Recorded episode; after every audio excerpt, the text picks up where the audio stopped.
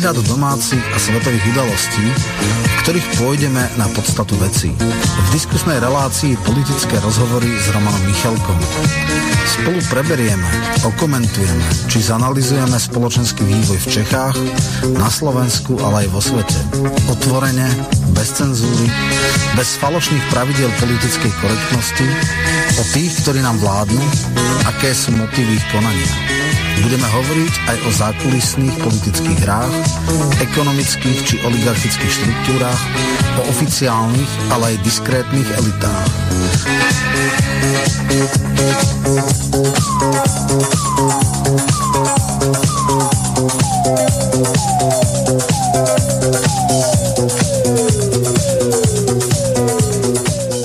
Takže, vážení poslucháči, vítam vás pri počúvaní relácie Politické rozhovory. Vítam kolegu Romana Michelka, ktorého pozdravujem v Bratislave. A ďakujem za privítanie, pozdravujem aj ja teba a samozrejme všetkých poslucháčov. Teším sa na zaujímavú debatu. Verím, že sa zapoja, keďže téma je veľmi horúca a mohla by zaujať, takže verím, že to bude dneska interaktívne, minimálne cez maily, možno aj nejaký ten telefonát. Výborne, tak ako som v úvode, v tom úvodnom džingli povedal, tak až v druhej hodine, to znamená od osemnásť tridsať sa môžete zapojiť aj telefonicky alebo cez tie bežné štyri aplikácie Viber, WhatsApp, Telegram a Signál. Pokiaľ som na niečo zabudol, tak si snáď spomeniem. Takže ideme asi na vec, ale ešte skôr ako začneme s prvou takou aktualitou, ktorá je dosť kontroverzná a mala za následok vyhostenie osemnástich diplomatov z Českej republiky a recipročne dvadsať českých diplomatov z Ruskej federácie. Tak k tomu sa len nejako tak okrajovo budeme venovať a začnem asi s tým, čo povedal Ľuboš Blaha, že Slováci proti Rusku alebo ruskému národu nepozdvihnú zbraň, tak si to vypočujeme a náväznosti môžeme rozobrať tak do určitej miery konšpiračnú teóriu, ktorá hovorí o tom, že americkí agenti podľa všetkého sa pokúsili spáchať na bieloruského prezidenta Lukašenka atentát a že práve táto kauza, ktorá sa otvorila po ôsmich, pardon, siedmich rokoch, tak mala toto prekryť. Takže ako prvý Ľuboš Blaha. Pán moderátor, v prvom rade Rusko nie je náš nepriateľ a tieto rusofóbne akty a útoky na Ruskú federáciu odmietame a myslíme si, že neprospievajú situácii. My s Ruskou federáciou potrebujeme mať dobré vzťahy, strategické vzťahy, potrebujeme mier. A keď počúvame, viete, že sedem rokov starý prípad sa zhodou okolností vyšetril práve teraz, keď sa armády NATO derú k ruským hraniciam, no tak sa pýtame, či to náhodou nie je len spravodajská hra. Či tu náhodou niekto opäť iba nehľadá zámienku. Ako pamätáme si, keď bola americká vojna v Iraku, tak sa postavil tam ten americký minister s tým, že sa našli zbrane hromadného ničenia v Iraku, potom spustošili krajinu a potom zrazu došli na to, že sa nenašli. A aby to takto nebolo to isté, lebo cítime ten tlak, ktorý rastie na ruských hraniciach. A mám pocit, že toto je skôr západná spravodajská hra a ani nie je moc nápaditá, keď zoberiete, že tu obviňujú zase tých istých dvoch ruských agentov, ktorí vraj údajne otravili aj agenta Skripala. Príde mi to už trošku až groteskné a nedôverujem tejto informácii. Skôr si myslím, že by sme mali byť oveľa opatrnejší vo vzťahu k Rusku, ukázať, že chceme dialog, že chceme mier a to je v tejto chvíli pre Smer najdôležitejšie. Jedno vám poviem, pán redaktor. Teraz pred uh, niekoľkými dňami vyšiel prieskum a bola to, myslím, veľmi proamerická mimovládka Globse, ktorá ho organizovala, kde Slováci jasne povedali, že väčšina ľudí vníma Rusko ako partnera a nie ako hrozbu. A to je veľmi dôležité a to by si mali v NATO zapísať za uši. Ďakujem. Na Slovensku toto by si mali v NATO zapísať za uši. Na Slovensku Slováci nikdy nepozdvihnú zbraň proti Rusom, nikdy. Takže toľko Ľuboš Blaha a teraz autentická tlačovka prezidenta Lukašenka. Скорее всего, Центрального разведывательного управления, эф бэ эр, не знаю, кто там с американцев работал, мы обнаружили их желание явиться в Минск и уже заняться организацией покушения на президента и детей. Мы по каналам соответствующим предупредили и Россию, и других чтобы были в теме, не дай бог, ответ будет жесточайшим. Мы их захватили в Москве, они побоялись э, из э, США, прилетели агентура, фамилия его Зинкович. Они боялись сюда ехать после того, как мы задержали несколько групп, которые сюда оружие свезли, уже в тайники спрятали. Они уехали в Москву. И кто там еще? Наш же был Федута. Он тоже в этой банде. Потом стали шире смотреть. Костушев появился там. В меньшей степени он в Москве не был. Мы вышли на него здесь. И ряд других. Они уже сегодня видны, поэтому мы можем какую-то информацию озвучить. Я попросил президента России и Терцель своего коллегу Сашу Бортникова, эф эс бэ, и мы их там взяли. Хорошо, что ты поднял этот вопрос, я хочу их просто предупредить. Не дай бог они прикоснутся к моим детям, которые вообще не причастны к этому. Не дай бог не только к моим, к вашим. Понимаете, я терпел. Все ждал. Красные линии рисовал для себя, отодвигал. А сейчас мы их будем мочить так, что им худо не покажется. Но меня удивляет другое.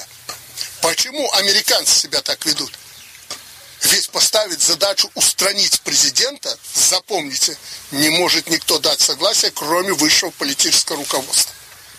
Только они, никакие спецслужбы, только они. Я скажу больше. Я благодарен Путину. Когда он разговаривал с Байденом, он ему задал этот вопрос. Бульканье. И ни одного ответа. И Владимир Ильич мне позвонил об этом, сказал, когда я с Азербайджана прибыл. Я извиняюсь за то, вот это эмоциональность, потому что это уже через край.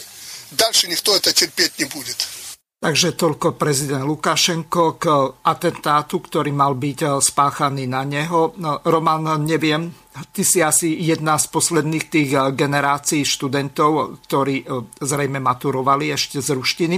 Pamätáš si niečo z toho a porozumel ja si? Ja som povinné a ešte aj písomné, čiže my sme napísali, ak sa píše zo slovenčiny esej, tak my sme písali päť alebo šesť stránovú túto, takže áno, od piatej triedy, čiže osem rokov mám ruštinu. Samozrejme, nepoužívam ju na dennej báze.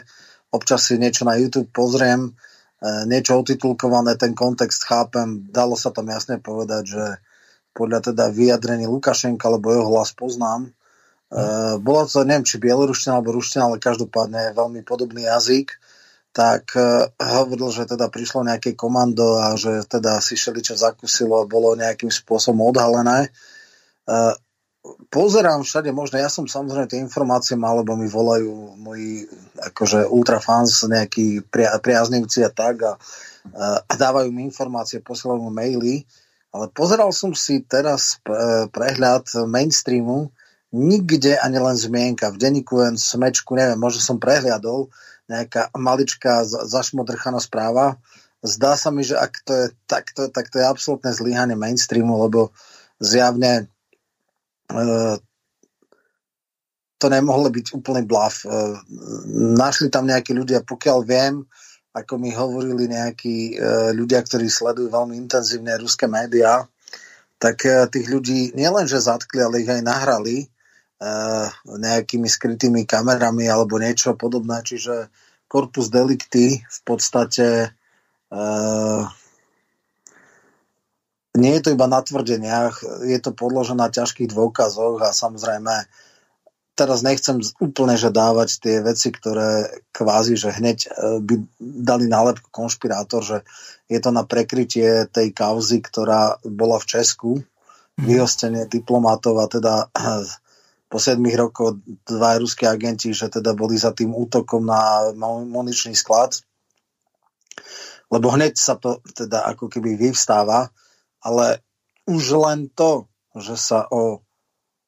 Teraz som čítal niekde, že nejaký v Čade prezident, ktorý jedenásteho apríla bol znova zvolený, že bol nejak postrelený a zomrel alebo po útoku, tak o prezidentovi v Čade sa viac dozvieme z mainstreamu ako o európskom prezidentovi bieloruskom.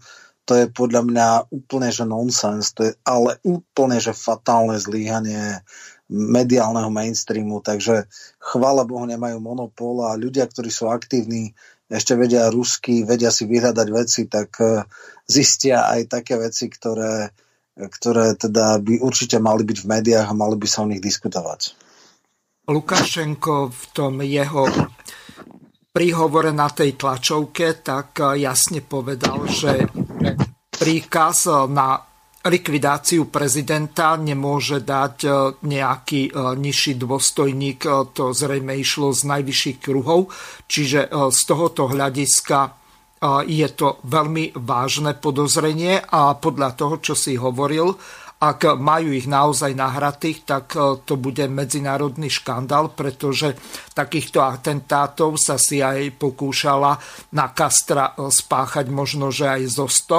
Niekoľko na napríklad tých prezidentov z Venezuely, či už Madura alebo Huga Chávesa. Čiže toto nie je nič také, skrátka, kto nejde Amerike po ruke, tak im ide proti srsti a oni to veľmi nemajú radi. Teraz by sme sa asi od tejto témy pohli ďalej, čiže zrejme sa nejedná o nejaký fake news. Podľa toho, keď urobil Lukašenko tú tlačovku, tak to zrejme nebolo na odvedenie pozornosti v tej predchádzajúcej časti, ktorú som ani nedával, ale som ju ani celkom dobre nepochopil. Tak hovoril o nejakých zabitých ľuďoch a o pohrebe, čiže to je veľmi ošemetná záležitosť. Nevieme nič bližšie, čo sa tam vlastne stalo, snáď najbližšie dni nám napovedia viacej.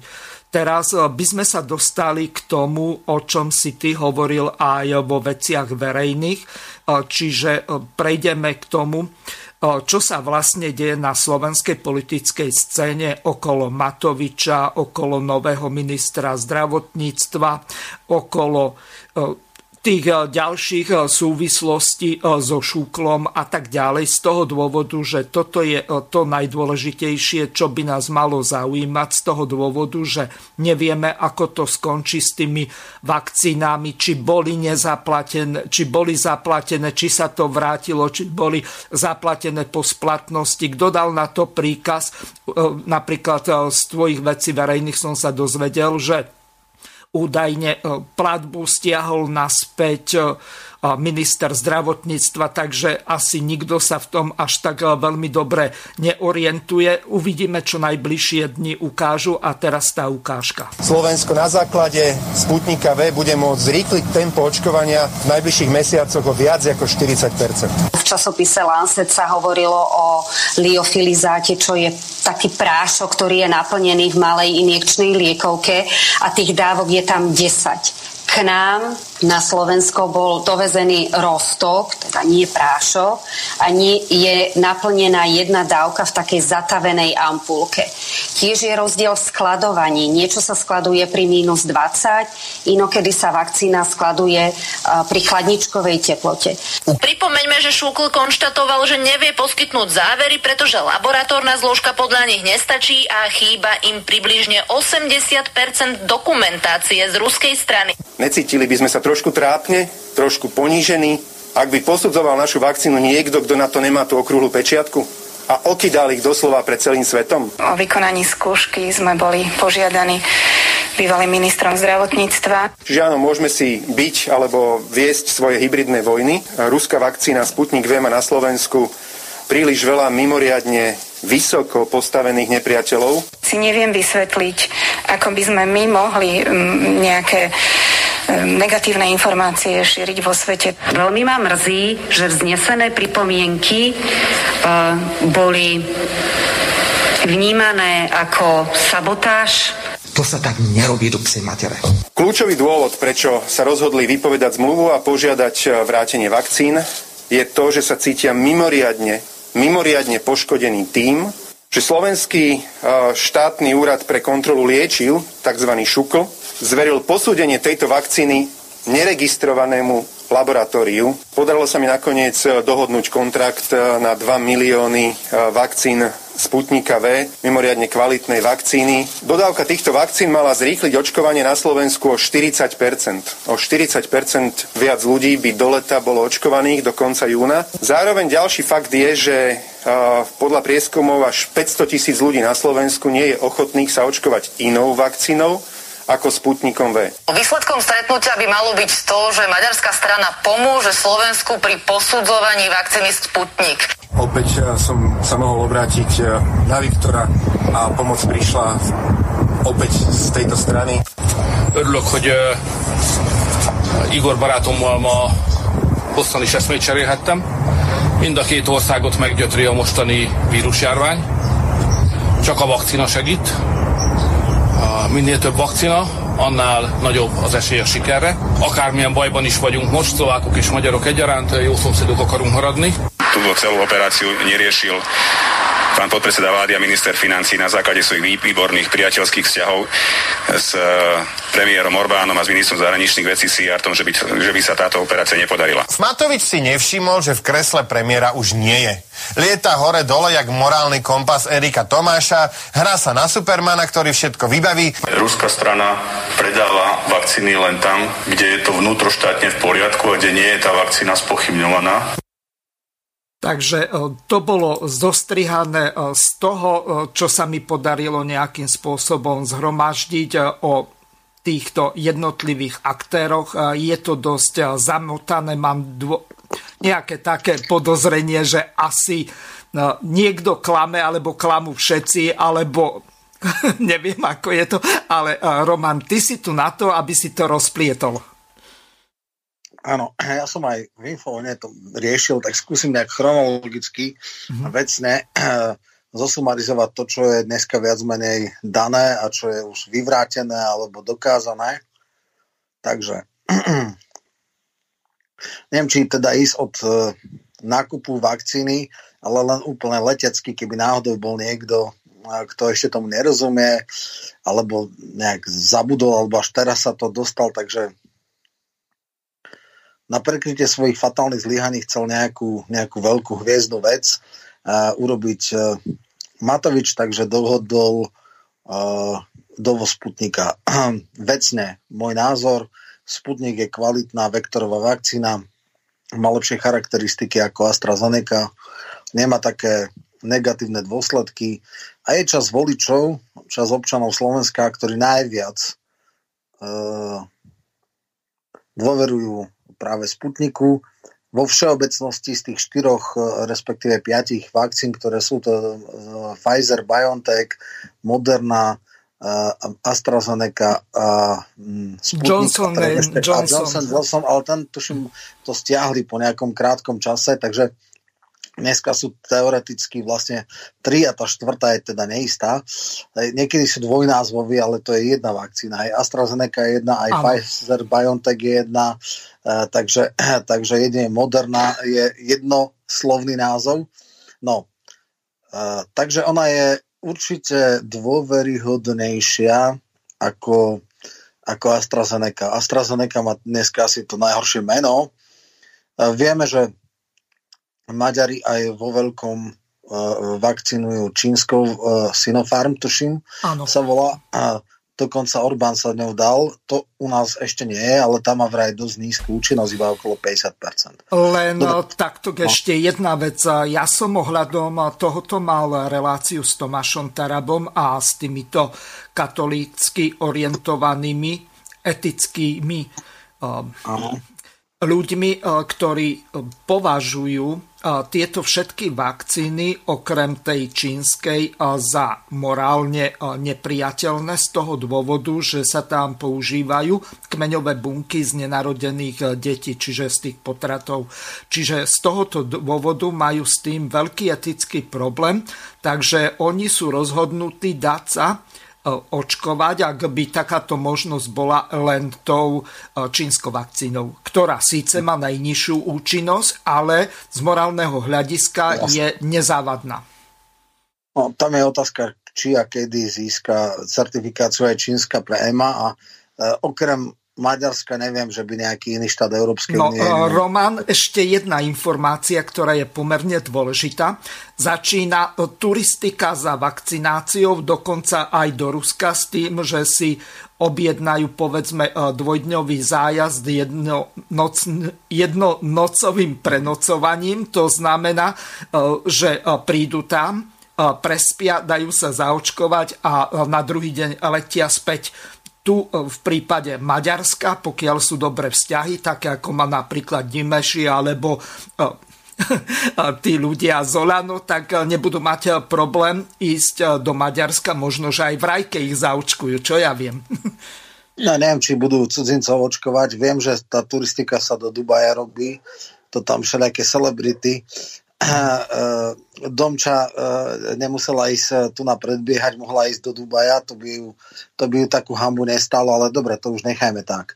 Čo je podstatné, poďme teda ku kauze a k tým tvrdeniam. Áno. Čiže doniesol to napriek vetu našej milej Veroničky a napriek tomu, že, že v podstate Za ľudí boli tvrdo proti. Potom nastali tie známe veci, tie freudovské prerieknutia. Najprv teda hádzali tú hru, že v podstate nemajú nič proti Sputniku, ale akože najprv musí to é em á zaregit- za- zacertifikovať, a keď bude mať certifikát, potom fajn. No ale potom nedržala e, túto rolu e, naša herečka, tak e, pustila, že my sme jediní, ktorí zabránia, aby z ľudí robil e, e, králiky pokusné. Ano. Tak vtedy pochopila, že teda má zásadný problém s vakcínou.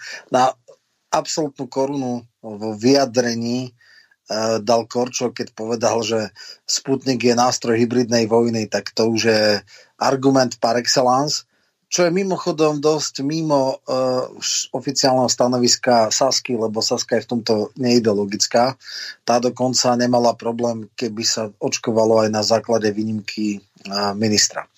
No, potom nastala druhá fáza, e, že e, Igor má zaujímavý model rozmýšľania. On si niečo zmyslí a tými najbrutálnejšími nátlakovými metodami chce donútiť koaličných partnerov, ktorí majú iný názor, aby prijali jeho videnie a aby to bolo akože konsenzuálne. Je to prejav extrémnej zbabelosti, lebo tak keď niečo chcem a ostatní nechcú, ja mám tú silu, tak ich prehlasujem, ale potom budem za to brať zodpovednosť. Toto zjavne nie je on schopný, preto zbabelosť je esencia jeho, jeho správania a preto lámal všetkých a preto nepovedal ministrovi: daj tam výnimku a ľudia pôjdu na revers sa očkovať, budú podpisovať, že vedia a sú si vedomi, že to je neregistrovaná vakcína, ale v rámci tretej fáze klinického skúšania to môžu dať, potom budú vyplňovať nejaký dotazník, že či sú nejaké vedľajšie účinky, nie sú normálne ako v rámci testovania. Aj tie, tie štúdie, ktoré sú pri tretej fáze, to už sú masové štúdie na desaťtisícoch ľuďoch, ktorí v podstate dávajú spätné väzby a v podstate je to legálne. No lenže to by musel mať troška guráže. No a to samozrejme nemá a preto vlastne všetko stojí. No e, takto, Ťuťa, na chvíľu zastavím. My sme túto situáciu pred mesiacom rozoberali s Tomášom Tarabom. Krajčí v tom čase, neviem, či ešte bol ministrom, alebo hovorili sme ex post, údajne vydal nariadenie, že takéto očkovanie sa bude robiť na riziko nielen tých ľudí, ktorí sa dajú zaočkovať, ale, ale aj na zodpovednosť lekárov. A lekári mu to jednohlasne odmietli.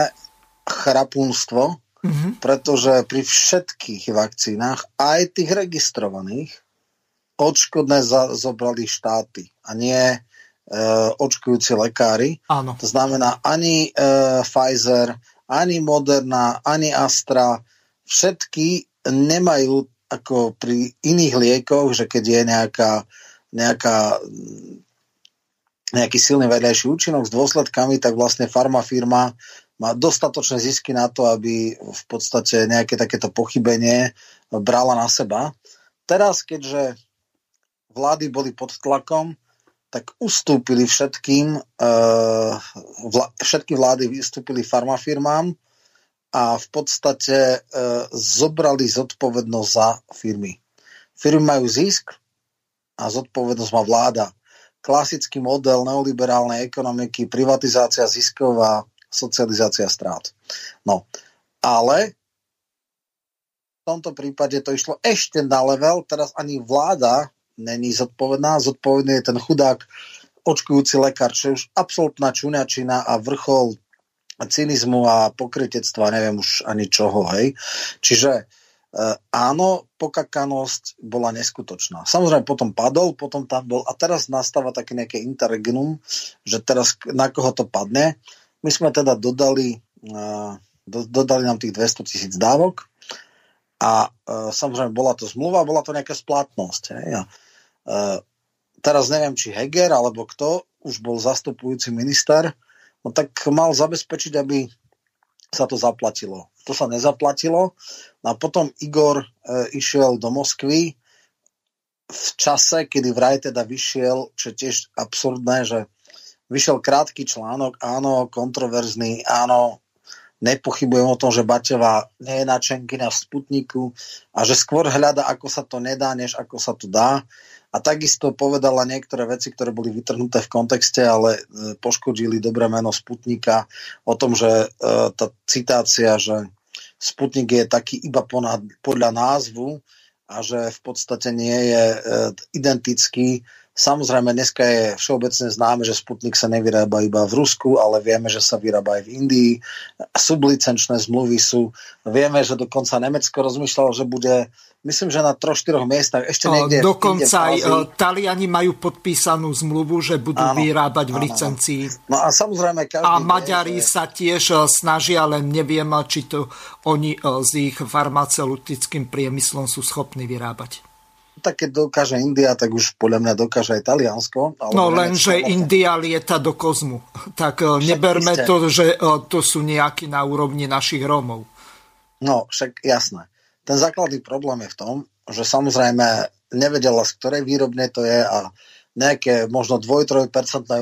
Každý vie, že aj generika a originálne lieky, aj keď majú rovnakú molekulu, nemusia byť úplne presne a identické. Tak možno niečo v tomto zmysle povedala, že vlastne, a samozrejme boli tam nejaké, nazme to detaily, že tie ampulky neobsahovali toľko dávok, ako bolo v tom dodacom liste alebo v, tom, v tej dokumentácii. Čiže niečo tam nesedelo a ona nie, niečo v tomto povedala dosť nešťastne, možno aj naschvál. No a to rozľútilo samozrejme Igorka a našiel si absolútne absurdnú e, zámienku, že teda toto popudilo Rusov. Klamal e, vyše dvoch hodín na tej tlačovke a potom sa ale zistilo, že on vlastne tú zmluvu nečítal. Medzi tým si prezidentka dala zmluvu teda doniesť, keďže je oprávnená, má najvyššie výnimky na všetky na prísne tajné. Áno. A povedala, že žiadna klauzula v zmysle, že e, požadovanie vrátenia je podmienená necertifikovanou analýzou v necertifikovanom e, ústave. Nič také v zmluve nie je. Ale je tam jasná klauzula, že je možné požadovať vrátenie, keď sa nezaplatí včas. Hej? Teda po dobe splatnosti. To znamená, e, mimochodom bolo tiež také vtipné, že, e, že dýka do chrbta a tak ďalej, keď on išiel e, rokovať o teda tej zmluve, ktorá pravdepodobne ju chceli stiahnuť, lebo nebola zaplatená. A samozrejme boli tu no, nejaké... No Roman, tu ťa no. zastavím. Keby bol taký problém, že ministerstvo financií má niekto iný ako Oľano, napríklad Saska, že to blokujú, alebo že ministerstvo zdravotníctva majú napríklad Za ľudí, tak toto viem pochopiť. Lenže oni mali premiéra, oni mali ministra zdravotníctva, oni mali ministra financií, tak tomuto ja vôbec nerozumiem, že kto ich vlastne blokoval, alebo tam majú taký chaos, že ľavá ruka nevie, čo robí pravá a nevedia, že aké sú lehoty na splatnosť, alebo bolo to ešte cez tretiu firmu a nejako prevexlované, aby sa na tom zarobilo. Ja tomuto nerozumiem. No, či je to jedna alebo druhá verzia správna, je to absolútna katastrofa. Buď sú absolútne nekompetentní, alebo si robia nejakú vnútornú sabotáž, alebo ja nechápem, skutočne nechápem. Heger bol poverený minister zdravotníctva, čiže keď už aj Krajčí nebol, že bolo striedanie stráži, ale tam tí úradníci predsa ostávajú, či sa menia ministri. Ano. A dať príkaz na úhradu je úplne že, banálna vec. Ale chcem povedať na tú absolútne chorú logiku a tú, by som povedal, nadinterpretáciu, lebo tú bajku, ktorú teda vybafol na tej... No, Matovič mal povedať, po Ficovi nám ostala prázdna špajza, nemali sme to čím zaplatiť. To by bolo ano, najlepšie. To, to, to, toto už je najlepšie, ale na testovanie má strašné milióny. Jasné. tristo eur na deti, na notebooky, na to není, ale no nie. Na milióny testovacích sád, ktorí majú uh, nula celá dvadsaťsedem percent úspešnosť a e, vychytanie jedného človeka stojí tritisícštyristoosemdesiat eur, tak na toto máme. Dobre, ale vráťme sa, aby sme stále neodskakovali. Takže... Dobre, Roman, ja tu mám od Ľuba Blahu, aby sme zás z tej Baťovej neurobili nejakú takú, že už si robia, neviem, či na Instagrame alebo na YouTube srandu z toho dôvodu, že Baťová už nešije topánky, ale je v šukli. Takže Blaha dosť jasne sa vyjadril, že kto je to vlastne tá pani Baťová a to si teraz vypočujeme. A v tej ďalšej časti tie argumenty Igora v rozšírenej verzii. Úprimne poviem, nerozumieme týmto neuveriteľným hádkam medzi pánom Matovičom, pani Čaputovou, pani Baťovou. To ako keby nikto nevládol na Slovensku. Toto je, mi to pripomína komédiu Slunce, seno, jahody. Sa tu prekrikuje predseda vlády, bývalý predseda vlády so štátnou úradničkou namiesto toho, aby zabezpečil Slovákom, že už šesť týždňov sme tu mohli očkovať Sputnikom. A áno, máte pravdu, ale má byť taký vyvíjaný tlak. Plne podporuje vakcínu Sputnik, vakcínu Sputnik a už šesť týždňov na základe podpisu ministra zdravotníctva tu už mohlo byť očkované obyvateľstvo vakcínou Sputnik a ľudia to chcú. Ale, ale na, na dobrovoľnej báze, ne? Na čo? Áno, samozrejme, však to je vždy je to cez ten podpis, že, že beriete na seba tie riziká, tak to je pri Pfizeri, tak to je pri všetkých. Lebo ide o experimentálne vakcíny vždy. Stále sa bavíme o experimente, lebo nevieme, či za niekoľko rokov tam náhodou nenasúčia nejaké vedľajšie účinky. Ale keď už máme uh, tu partnera, kde to je úplne jasné, že sú to maďarskí vedci, ktorí majú svoju úroveň, ktorí povedali, že vakcína Sputnik je v poriadku. Keď vieme, že britský časopis Lancet, jeden z najrenomovanejších, povedal, že vakcína Sputnik je v poriadku. Ale máme sa keď, vieme, keď vieme, že milióny ľudí na uh, celom svete sa touto vakcínou nechávajú očkovať. A vieme, že nie sú hlásené žiadne vedľajšie účinky. A my teraz čakáme na čo? Uh, v prípade vakcíny AstraZeneca, ktorá je britská, tam napriek tomu, že sú hlásené prípady krvných zrazení, napriek tomu, že sú tu nejaké obete, tak sa Šukl niekoľko týždňov tváril, takisto ako é em á, Európska agentúra, že všetko je v poriadku a dokonca, keď ešte vaše redaktorky v er té vé es odvysielali reportáž, je tu riziko, že niekto mohol na to zomrieť, tak ich ešte potrestali. Ale v prípade Sputniku, kde nie sú hlásené žiadne vedľajšie účinky, tam takto linčujeme ruskú vakcínu. Ja to vidím v geopolitiku a plnám úplne úprimne tie vyjadrenia pani Baťovej, no, no neberme to na ľahkú váhu. To nebolo vedecké, to je skutočne neempirické tvrdenie. Ona nemala ako zistiť v štyridsiatich krajinách, či ide naozaj uh, iba o to je tvrdenie, že ich spája len názov. To je čistý nezmysel.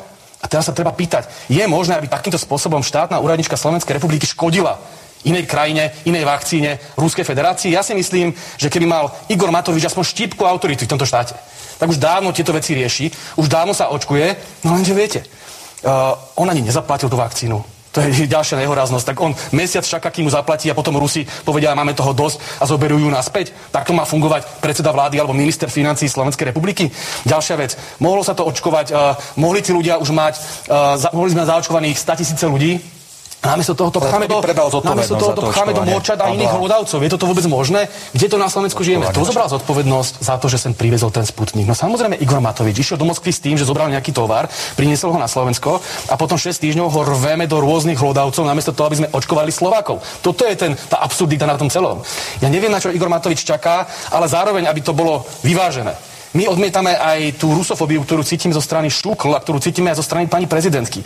Tak vo chvíli, kedy pani Baťová, a to musí potvrdiť každý vedec, vydá stanovisko, ktoré nemá s vedou absolútne nič spoločné, tak sa teraz, nepred, tak teraz nepredstierajme, že teraz obhajujeme slovenskú vedu, keď obhajujeme pani Baťovú. To jednoducho nie je pravda. A také veci, že čiže pani prezidentka v takéto chvíli donesie kytičku pani Baťovej, ako žijeme v komédii, tak pani Baťová mala za takéto niečo niesť zodpovednosť. A nie, že teraz sa Igor Matovič s pani Baťovou a s pani Čaputovou pred kamerami a pred slovenskou verejnosťou hádajú ako malé deti v pieskovisku. Ja mám obavy, pán redaktor, že aj v tých rozhodnutiach Šukl môže byť istá geopolitika. Takže k tej uh, ďalšej časti ohľadom Matoviča sa dostaneme neskôr. Nechcem to dávať všetko naraz z toho dôvodu, aby uh, sme... na to išli postupne. Ty si ešte nestihol dopovedať tú celú genézu, ale dobre by bolo, aby sme z tej pani Baťovej neurobili nejakú sveticu, neobdarovávali ju kyticami ako Janka Cigániková a ďalší, pretože z toho vyplýva, že každý si tu hrá nejaké svoje politiky, má svoje vlastné záujmy a nakoniec na to doplatia obyčajní ľudia, ale nie tí Matovičovi, lebo to sú neobyčajní milionári. Tí sú neobyčajne dobre zaplatení podpriemerní ľudia, ale dobre. Čo sa týka tohto, je, chcem povedať tú zjavnú a trapnú lož, že vlastne ten škandalózny, áno, bol to škandalózny výrok, a to ja nehovorím, že nie, ktorý dala Baťová, že teda Sputnik je iba podľa názvu, tak keď prišiel do Moskvy, tak keď tam prilietal, tak jedna kratučka správa v denníku N v minúta po minúte bola. To znamená, je takmer nemožné, alebo limitne sa blížiace nula, aby toto ovplyvnilo rokovanie. Predstava, že ten Kirilov je každú chvíľu a sekundu sleduje minútu po minúte denník N a okamžite mu to hlásia, keď ide na rokovanie, je úplne absurdné. To je totálne mimo. To znamená, problém bol v tom, že Matovič bol nebetičný zbabelec, že má koncentrované neschopných ministrov, či už je to Krajčí alebo Heger, lebo to bol zastupujúci minister, že nedokážu ani takú vec, ako je zaplatiť včas. A samozrejme, že nedokáže nájsť tú guráž, keď už to raz objednal, tak cez svojho ministra zdravotníctva dá výnimku, dá garancie štátu za prípadné nežiaduce účinky a nehodí ich na lekárov, ale jednoducho nebude pokakaný až za ušami, ak urobím nejaký akt, o ktorého chcem možno aj nejaké preferencie a získať nejakých voličov, ktorí nie sú rusofóbni, no tak za to musím niesť aj nejakú zodpovednosť v tom zmysle, že, že keď náhodou budú nejaké problémy, no tak áno, štát to bude odškodňovať a budem čeliť možno nejakej kritike, ale plus minus, jednoducho chcel som zisk, musím zniesť aj istú mieru neistoty. Toto však zjavne Matovič nebol schopný. No a zase, keď sa zoberá prezidentka, ona povedala jedinú vec, ona ho usvedčila vo lži.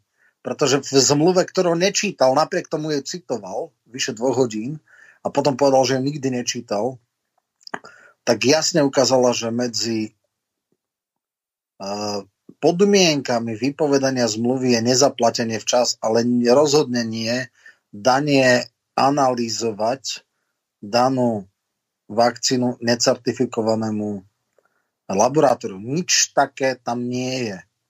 No, a čo je už úplne absurdné a bizardné, tak áno, my sme to zaplatili po splatnosti, Rusi nám tú, tú platbu vrátili, ale čo mňa úplne šokolo, keď som, áno, niekedy sa mi zdá, že som až masochista, lebo počúvať vyše dvoch hodín Igora je fakt, že kruté, ale tesne predtým, než som omdlel, tak jeden novinár z Pravdy sa pýtal Matoviča, že či vie o tom, že jeho minister, ešte raz, jeho minister Lengvarský, minister Oľano, nie Za ľudí, nie Sasky, Oľano, žiadal ruskú stranu naspäť, aby nám tie peniaze vrátili. Skrátka, ešte väčší blbec, než sme si mysleli, to bolo názov jednej komédie z raných deväťdesiatych, to je niečo neslychané. Ja neviem, či to je nebetičná neschopnosť, nekompetentnosť, alebo čo to je, alebo či to je nejaký vnútorný odboj, lebo však samozrejme vieme, že najväčší rusofób v celej vláde a možno aj na celom Slovensku, ak nie v galaxii, je Naď. A on je príliš zbabelý na to, aby išiel čelne proti Matovičovi, ale jeho poskok, ktorého vytiahol Lengvarský, šéf vojenskej nemocnice, možno, že toto urobil na jeho popud. Ja, ja si to inak neviem vysvetliť, že to je nejaká vnútorná sabotáž, sabotáž, ktorá akože tak nedopatrením sa vz... Neviem, neviem, ako to je. Ak sa to potvrdí, lebo toto sa pýtal novinár. Samozrejme, že Matovič o tom nič nevedel, ale predpokladám, že ten novinár mal nejakú informáciu a keď na verejnej tlačovke vystúpil s ňou, tak mal nejaký zdroj, uvidí sa, že či sa to potvrdí alebo nie. Ak by sa to potvrdilo, je to absolútna nekompetentnosť tejto vlády, nekompetentnosť Oľano. Jednoducho tie persony, ktoré majú v parlamente aj v exekutíve, to je čistá, ale čistá katastrofa. No a ešte teraz k tomu absolútne chábemu, falošnému a trápnemu postoju koaličných partnerov. Tak po týchto excesoch, samozrejme, teraz sa Baťová stala akože veľkou hviezdou. Baťová, dokonca niektorí hovorili, že predtým podnikala, dokonca firma, ktorá obchodovala s firmou, ktorá vyrába AstraZeneca, tak preto je taká blahosklona k nej, aj keď samozrejme dneska ako štátna úradnička už nemôže mať nejaký akcionársky podiel, alebo možno môže mať, to, to neviem celkom, ale nemôže nejakým spôsobom byť v orgánoch tej firmy. Čo je ale ešte podstatnejšie. Vlastne prezidentka išla na e, návštevu Šuklu, e, verejne sa postavila za Baťovú, ktorá teda kladie takýto odpor. A absolútna trapnosť je, že prišla e, Cigáníková s tričkom Je suis Baťová, ja som Baťová. Na Facebooku je veľké hnutie All for Baťová, teda ako najväčšia hrdinka. Hej. All for Jan, a niečo podobné ako All vtedy. For Jan, a teraz All for Jan, no to je všetko, hej, tak mm. ona je teraz, ona je v podstate akože nový, novodobý Kuciak. Kuciak to je história, ona je dnešný Kuciak. Kuciak dnešného dňa je Baťová.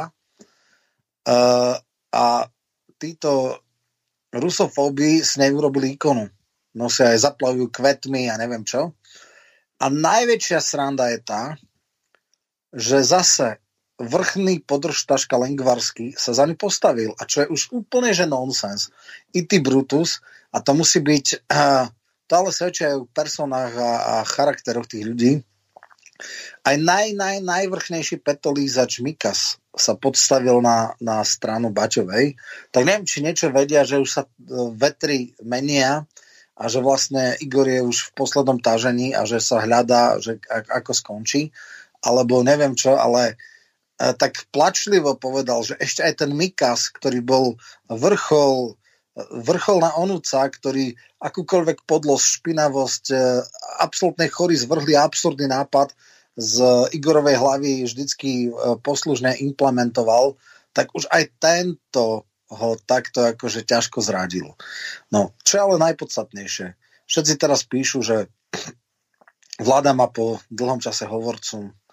Uh, lebo určite Heger predsedom vlády nie je, to je úplne jasné, že, že skrátka uh, je to úplne trapné, že dovolili, aby tak chorá figura, ako je Mat- Matovič, bola ministrom financií, čo mimochodom najideálnejšie miesto na politickú pomstu. Hej. Ja, ja som teda veľmi optimistický, predpokladal, že do septembra bude aký taký pokoj a potom sa to pekne rozhorí. No, ukazuje sa, že nie. Čo je ale podstatné? Buď teda musia to doniesť, to sú také trapné frčky do nosa, to sú také, také, ja už neviem čo, nejaké úplne že falošné a prázdne gestá, preto lebo, čo je z toho, že príde Ciganíková v tričku, hej? Ako koaličný partner, najväčšie znôžka zla je Baťová, hej, podľa interpretácie Matoviča deväťdesiatsedem krát v priebehu dvoch hodín ju, ju spomenul. Akože úplne, že obsedantná predstava. a koaličný partner mu dáva frčky do nosa, stavia sa za ňou prezidentka, stavia sa za ňou šéfka výboru, stavia sa za ňou Mikas, stavia sa za ňou a drží jej chrbát a, a teda rešpektuje jej odbornosť. Minister zdravotníctva z Oľana, to je úplne, že chore. To je úplne, že chore. A ja teda len čakám, že, že ako to skončí. Roman, nejako si odišiel od mikrofónu. Dám tu druhú ukážku, čo som slúbil s Baťovou. Medzi tým nám napísal poslucháč. Ja som ti tam poslal jeden link, tak si to pozri. To je najnovší prieskum, ktorý vyšiel dosť celkom zaujímavo.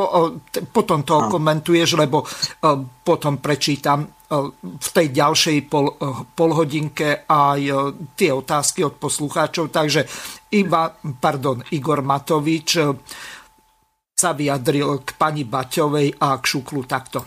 Dovolte, aby som tak z hurta na začiatok povedal, že dnes je veľmi smutný deň pre ľudí, ktorí si dali za cieľ za posledné mesiace alebo týždne bojovať proti Sputniku. A radostný deň pre ľudí, ktorí verili, že raz sa podarí dosiahnuť, aby sa touto vakcínou na Slovensku reálne mohlo očkovať napriek vôle, alebo vôli všetkých nepriateľov, ktorých veľmi dobre poznáte za posledné týždne. Prifarbili sa dostatočne. Prečo takéto tvrdenie? Pred chvíľou som dostal informáciu, že aj štrnásty test zo štrnástich, ktorý robil... ktoré robilo Biomedicínske centrum es á vé, dopadol na jednotku. To znamená, že vakcína Sputnik V prešla vo všetkých štrnástich testoch zo štrnástich, ktoré Biomedicínske centrum a Virologický ústav es á vé dostali na starosti. Poviem to trošku ešte inak. Ak by tu neboli, nebola snaha o úmyselné poškodenie vakcíny Sputnik V a renome tejto vakcíny, či už na Slovensku alebo na svete, cez uh, správu, ktorú poslala do, do sveta pani Baťová zo Šuklu, kde teda verejne tvrdila, že vakcína Sputnik V sa používa v štyridsiatich krajinách. Podľa, podľa publikovaných správ by sa Sputnik V mal používať v približne štyridsiatich krajinách sveta, ale tieto vakcíny spája len názov. Ak by takýmto hrubým spôsobom nenarušila dôveru voči tejto vakcíne, nenarušila dôveru ľudí na Slovensku očkovať sa touto vakcínou, nenarušila dôveru ľudí v Európe alebo v iných krajinách, ktorých sa táto vakcína distribuje, tak sme zajtrajším dňom mohli naplno spustiť očkovanie. Avšak vzhľadom na to, že takéto hrubé klamstvo znevažujúce túto vakcínu bolo zo strany šéfky štátneho ústavu na kontrolu liečiv pustenie do sveta, ktoré v podstate hovorí o tom, že Rusi si balia čokoľvek do tých ampuliek a vždy tam dajú iba nálepku Sputnik V. Vzhľadom na to musíme potvrdiť tieto výsledky v maďarskom ó em cé el laboratóriu, ktoré je jediné oficiálne určené na testovanie takýchto vakcín.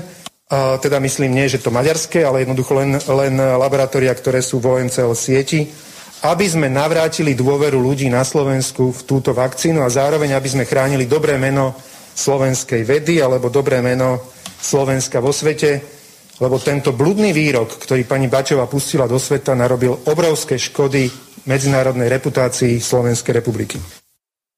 Takže... Toľko Igor Matovič, skôr man, ako ti dám slovo, prehrám aj tú druhú ukážku, kde vznikol ten spor medzi Matovičom a ministerstvom zahraničných vecí, kde hlavnou hviezdou nebol ani tak Matovič, ako ten jeho poskok z klubu Oľano, Juraj či Eduard Gyimesi. Matovič sa sporí aj kvôli zákonu o dvojitom občianstve a ten pritom inak predkladá váš minister vnútra za Oľano. Potom ste sa stretli na území Slovenska s maďarským ministrom zahraničných vecí a rozprávali ste sa o našej slovenskej vnútroštátnej legislatíve, hoci teda slovenský minister zahraničných vecí Ivan Korčok avizoval, že tú návštevu pána Siarta si neželá. To sa vám zdá normálne, že radový poslanec rokuje s ministrom iného štátu na našom území o vnútroštátnej legislatíve? No a znovu uh, musím povedať pravdu, ako sa to celé udialo, pretože pán minister Korčok aj túto návštevu využil na to, aby si uh, z celej sily kopol do hnutia Oľano a do vtedy ešte premiéra Igora Matoviča. Uh, v žiadnom prípade sa nejednalo o tajnú návštevu, ako sa to snažili uh, niektorí podať, pretože...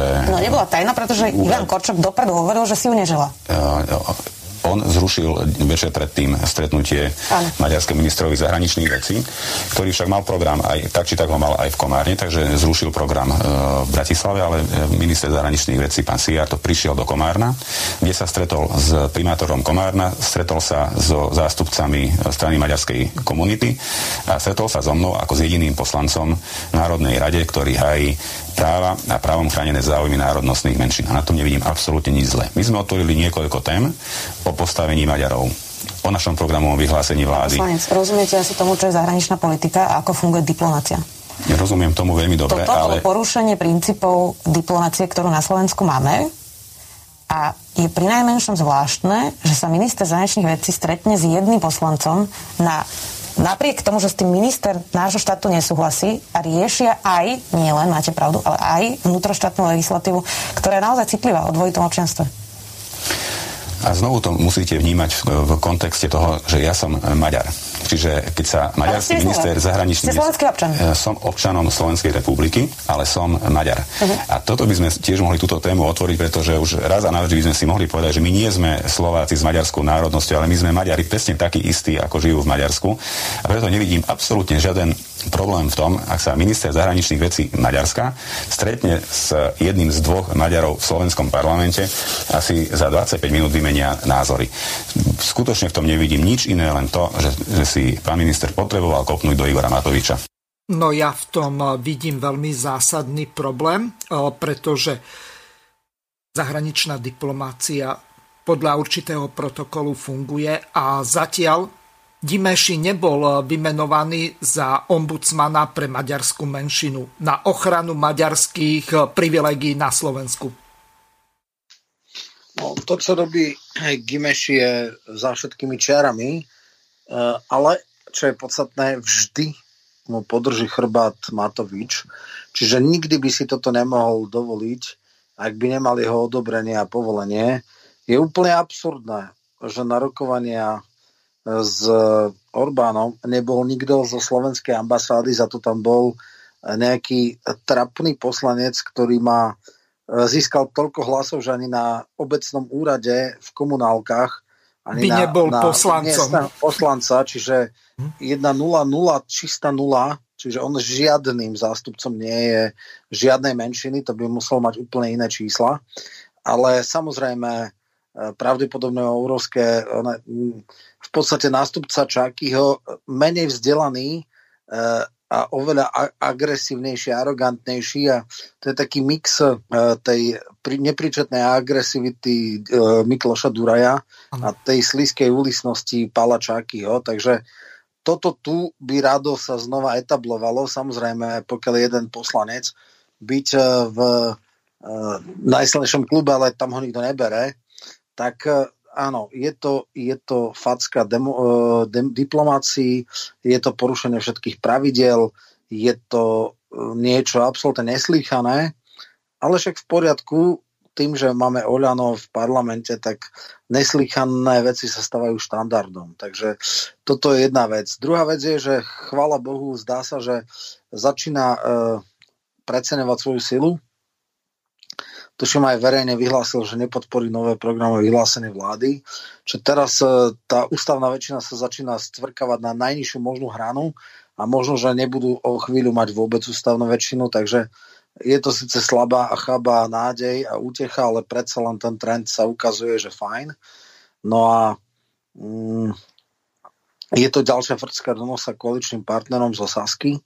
Uh, on ešte urobil ďalšiu nejapnosť, uh, po známej fotomontáži Klusa, štátneho tajomníka za Sasku na zahraničí, ktorý bol oblečený do kotlebovskej uniformy, tak zdieľal a dával uštipačné poznámky pod uh, túto trapnú fotomontáž. Takže áno, presne tam začína platiť to známe Mečerové nepriateľ, úhlavný nepriateľ, koaličný partner. ale to je ďalší, ďalší bod do, do e, ďalšia kvapka, ktorá preleje ten džbán a rozbije ten džbán. Takže aj vďaka takým ľuďom, ako sú Gyimesi, je šanca, že táto koalícia prežije celé ďalšie tri roky akože limitne sa blížiaca nule.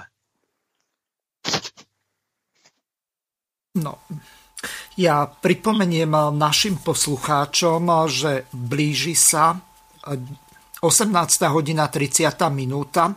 Telefónne číslo do štúdia je plus štyri dva jeden, deväť jedna nula, štyri sedem tri, štyri štyri nula, zo Slovenska nula deväť jedna nula, štyri sedem tri, štyri štyri nula.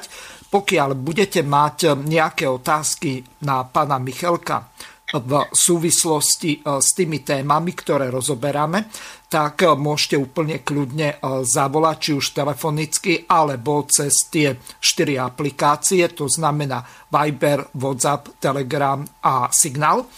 A teraz sa trošku posunieme ďalej, lebo ja som ti poslal ten prieskum od agentúry á ká ó, lebo nám poslucháč, ktorý sa nepodpísal a ani z e-mailovej adresy neviem vydedukovať, aké má slovenské meno. Ale otázka bola celkom korektná, tak ju prečítam. Dobrý večer, páni. Čo si myslí pán Michelko o dnes publikovanom prieskume politických strán? Promiskuitná strana pána Kolára opäť stúpla cez sedem percent. Progresívne Slovensko s líderkou pani Biharjovou nejakých osem celá tri percenta má. A to kedysi pán Roman tvrdil, a to ako kedysi pán Roman tvrdil, že pod jeho, jej vedením nemajú žiadne šance. Ďalej je tam ďalších sedem subjektov, ktorí sú medzi tri až päť percentami. No nevyzerá to vôbec ružovo ani pre pána Petra z Hlasu. Toľko náš nepodpísaný poslucháč. Tak skúsme okomentovať tie výsledky toho prieskumu agentúry á ká ó z toho dôvodu, že keď sa tak na to pozriem, tak ten Pellegrini, on si drží v podstate tú svoju štandardnú hranicu, no tak ak je dvadsaťtri celá deväť percenta nejako málo, alebo v podstate pre Sasku trinásť celá osem, pre Matoviča rovných desať, pre Smer deväť celá dva, potom tu ďalej pé es Spolu osem celá tri a pre Sme rodinu deväť celá štyri a ostatní od ká dé há zo štyri celá päť by sa nedostali do parlamentu, tak je to celkom zaujímavé. Ale Roman, tvoja politologická analýza bude našich poslucháčov viac zaujímať. Troška ti dosekal zvuk, tak niečo s tým uh, jasne. Ja som... Naši poslucháči Dobre. To nepočujú, to len ty uh, počuješ, takže aha, uh, ani okay. sa im nemusím ospravedlňovať. A ja som ti napísal, okay, že okay. ak sa stane... Hey, hey, ja len, že teraz to tak nastalo. Dobre, takže výsledky. No ja si myslím, že Peter z Hlasu môže byť veľmi spokojný, lebo ano. Je dlhodobo na čele pelotónu dvadsaťštyri percent plus minus dvadsaťpäť percent je veľmi slušný výsledok a bude len veľmi, veľmi ťažké zostaviť vládu bez Hlasu. Takže nehovoriac o tom, že Hlas bude pravdepodobne ten, ktorý bude rozdávať karty. A keďže vzťahy medzi prezidentkou a predsedom Hlasu sú korektné, tak je veľmi vysoko pravdepodobné, že on dostane poverenie na zostavenie vlády. Čo sa týka ďalších veci, ako je vždycky, to troška viac nadržiava pravici, takže Saska dostala sa na svoje maxima. Oproti predchádzajúcemu prieskumu si tam vymenili pozície Oľano. Oľano malo už deväť percent, naopak skoro jedenásť percent mal Smer. Teraz je to naopak. Teraz má cez desať, ale to v rámci štatistickej chyby. Ja osobne si myslím, že teraz, keď je Fico naozaj že hyperaktívny, keď začal chodiť do alternatívnych médií, kde vymeta už bol v té vé Slován, bol v tom Expresse, bol v zet vé té vé, že pochopil, že ignorovať alternatívu a dokonca je celkom možné, že príde aj do slobodného vysielača, tak aj to tomu troška začína, dá sa povedať, nahrávať časť voličov, ktorí tým, že ignoroval alternatívne médiá, mu to nevedeli celkom zabudnúť. Ale je fakt, že teda dneska tlačovky každý deň dáva a nikdy nebol v takej, alebo dlho nebol v takej kondícii, ako je teraz. Troška paradoxné je Smer-rodina, ale Smer-rodina vieme, že v konflikte koaličnom nebolo. Ono boli vždycky bokom. Zrejme tá kauza, oni mali tiež problém, že prezidentka, nedá sa povedať, že by im stopla nominanta, ale vyhovorila im nominanta, ona to aj verejne povedala, že nevymenovanie Hlinku nebolo kategorické, ale bolo iba apelatívne a po dôvernom rozhovore aj s kandidátom, aj s Borisom Kolárom sa oni sami dohodli alebo rozhodli ho stiahnuť. Dneska tam má znova Krajňáka. No, čiže toto sú v zásade strany, ktoré, ktoré budú hrať a je tu jedna strana, ktorú ja som osobne presvedčený je umelo dopovaná, ale do istej miery je to v podstate aj logické, že progresívci od volieb ani jeden jediný krát neboli pod päť percent. Hej. Vždycky mali päť, sedem, päť, deväť, šesť, tri, šesť, no, raz mali aj deväť. Interpretujú to dvoma spôsobmi. Čas liberálov z Oľano, ktorý je absolútne znechutený systémom politiky Matoviča, hľadá alternatívu. Častokrát veľmi kritizovali neschopnosť, ja neviem, ká dé há mimoparlamentnej e, pravice a podobne, že brutálnym spôsobom padá Matovič, ale vlastne jediný, kto rástol, bolo Oľano, e, bolo Saska a nikto iný. Ani ká dé háci z toho nevedeli nič chytiť, preto má tam akože konzervatívne krídlo, má tam Kresťanskú úniu, e, ani nejaké iné mimoparlamentné strany, Drucker alebo neviem kto.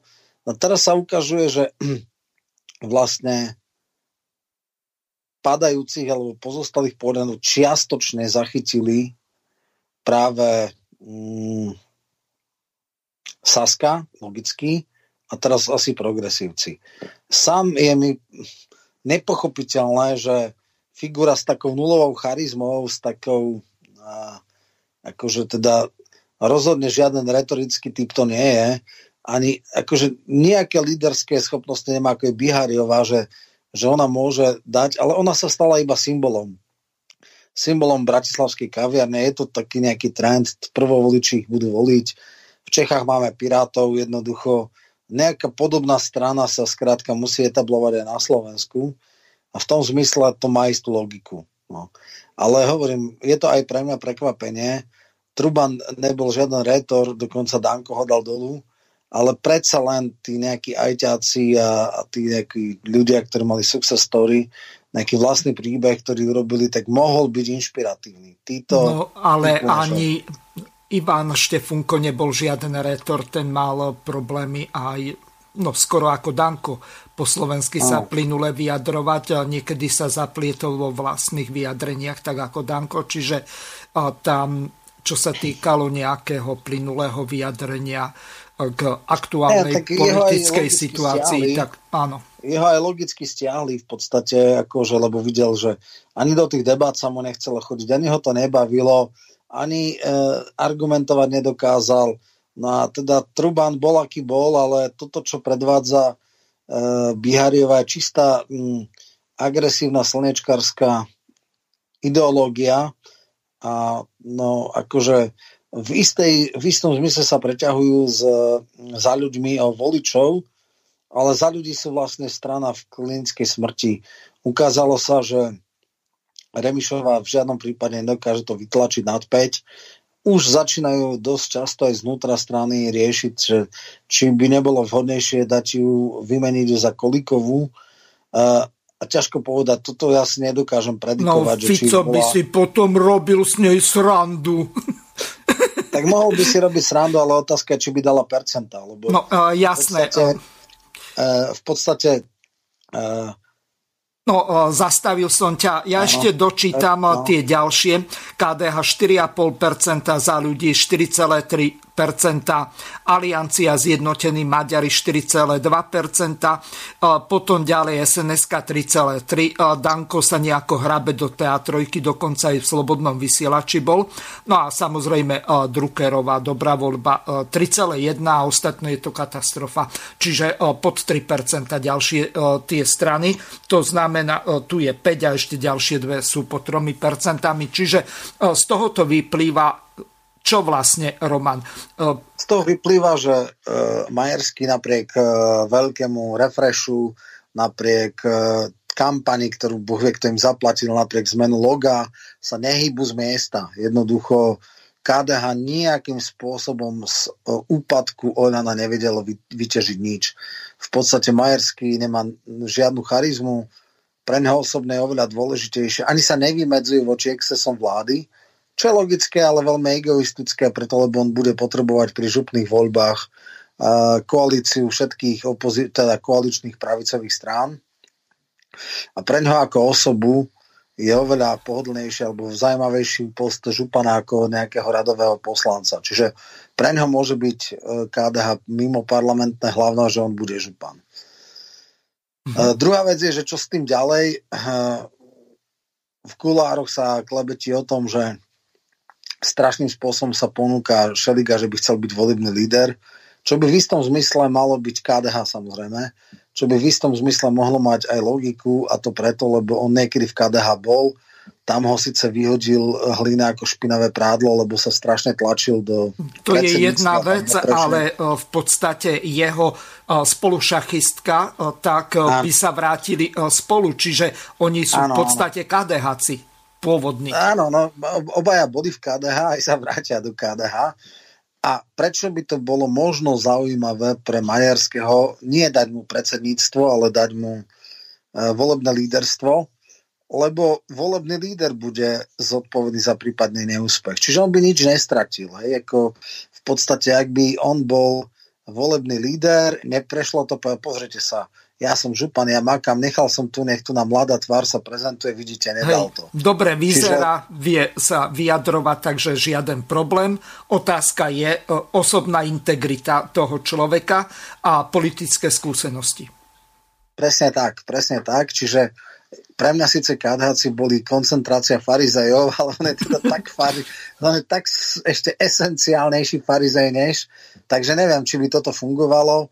No a samozrejme, ten základný problém je, že dneska nesme raných deväťdesiatych rokov, máme tu tri kresťanské strany, máme tu Kresťanskú úniu, máme tu Život, Národná strana, ktorá je tiež kresťanská, ano. A máme tu ká dé há a tri strany, ktoré by naraz uh, usilovali o jedného voliča, uh, je veľký problém. Predstava, že by sa zjednotili, uh, sa mi zdá zna teraz nepravdepodobná. Preto, lebo tam príliš veľké ega. Uh, sotva by to dali Tarabovi. Uh, asi Záborská, to nikto vie, že ona teda nemôže už byť líderka, to je jasné. Ona by sa mohla stať. Otázka je, že či si to vyhodnotí tak, že u Matoviča to má isté, keď ju znova dá na štvrté miesto kandidátky. No tak nedajú, lebo Matovič, ja viem, je to tento a ona, ona má síce šancu, má podporu, ona tých desať tisíc preferenčných hlasov dá. Možno, že bude aj šesť tisíc stačiť, lebo Matovič sa pohybuje okolo desať percent. Presne tak, presne tak. Takže tam je otázka, či by do toho išla a za akých podmienok. Takže dneska je otázka taká, či sa zjednotia tie tri kresťanské strany. Zatiaľ sa mi zdá, že skôr nie. No teda hľadá sa potom možno čierny Peter. Uvidí sa, ako dopadne pri, pri teda komunálkach a regionálkach, lebo tie budú tuším v dvadsiatom druhom roku. No a e, aj podľa toho v podstate, či obhájí sa post župana, alebo neobhájí. Ale každopádne, e, keď si zoberieme hyperaktivitu, aj keď veľmi kontroverznú, e, Lojza Hlinu a absolútnu e, pasivitu Majerského, no tak ani sa nečudujeme. On funguje len na nejakých starých štruktúrách, ktoré tam sú už tridsať rokov a vlastne to je strana, ktorá funguje niekde na komunálnej úrovni, ale inak je úplne že nulová. No a práve toto je podľa mňa umieračik. Zjavne Majersky nie je schopný rozpumpovať tú stranu a dať nejaké aktivity a tak. Oni by nejakého príčetného Hlinu potrebovali, len Hlina a príčetnosť sú navzájom sa vylúčujúce pojmy takisto ako Matovič. To znamená, že tam je ten problém. Ale zase treba si uvedomiť, že za Hlinu mali v eurovoľbách osem percent, čo si myslím, že teraz ani náhodou nehrozí.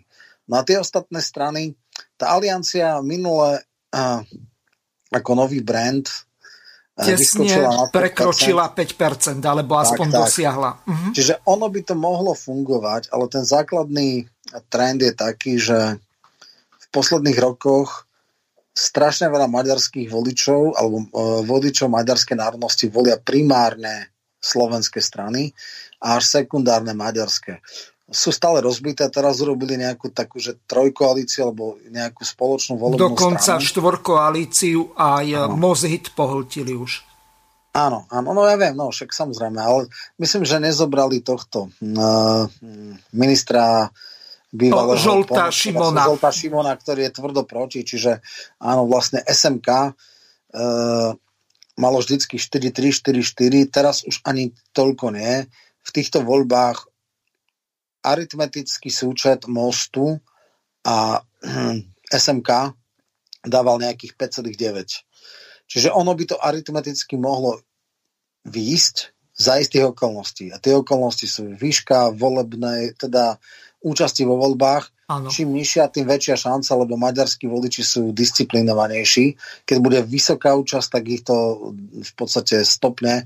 Preto niekedy si možno pamätajú, že Uh, aj es em ká, aj Most mali europoslancov, uh, hej, Palčáky boli, no. Nikdy sa nechytali v rámci normálnych volieb, ale v rámci uh, eurovolieb sa dostali, lebo tam disciplinovaní voliči dokážu zmeniť, hej, prekresliť tú volebnú mapu.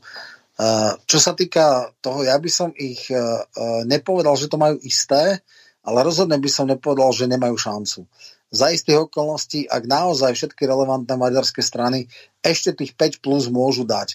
Už to nikdy nebude dvanásť, ako v najlepších časoch, už to nebude ani desať, ani osem, ale päť celá šesť by to mohlo byť, ak neurobia zase fatálne chyby, ak sa znova nerozhádajú.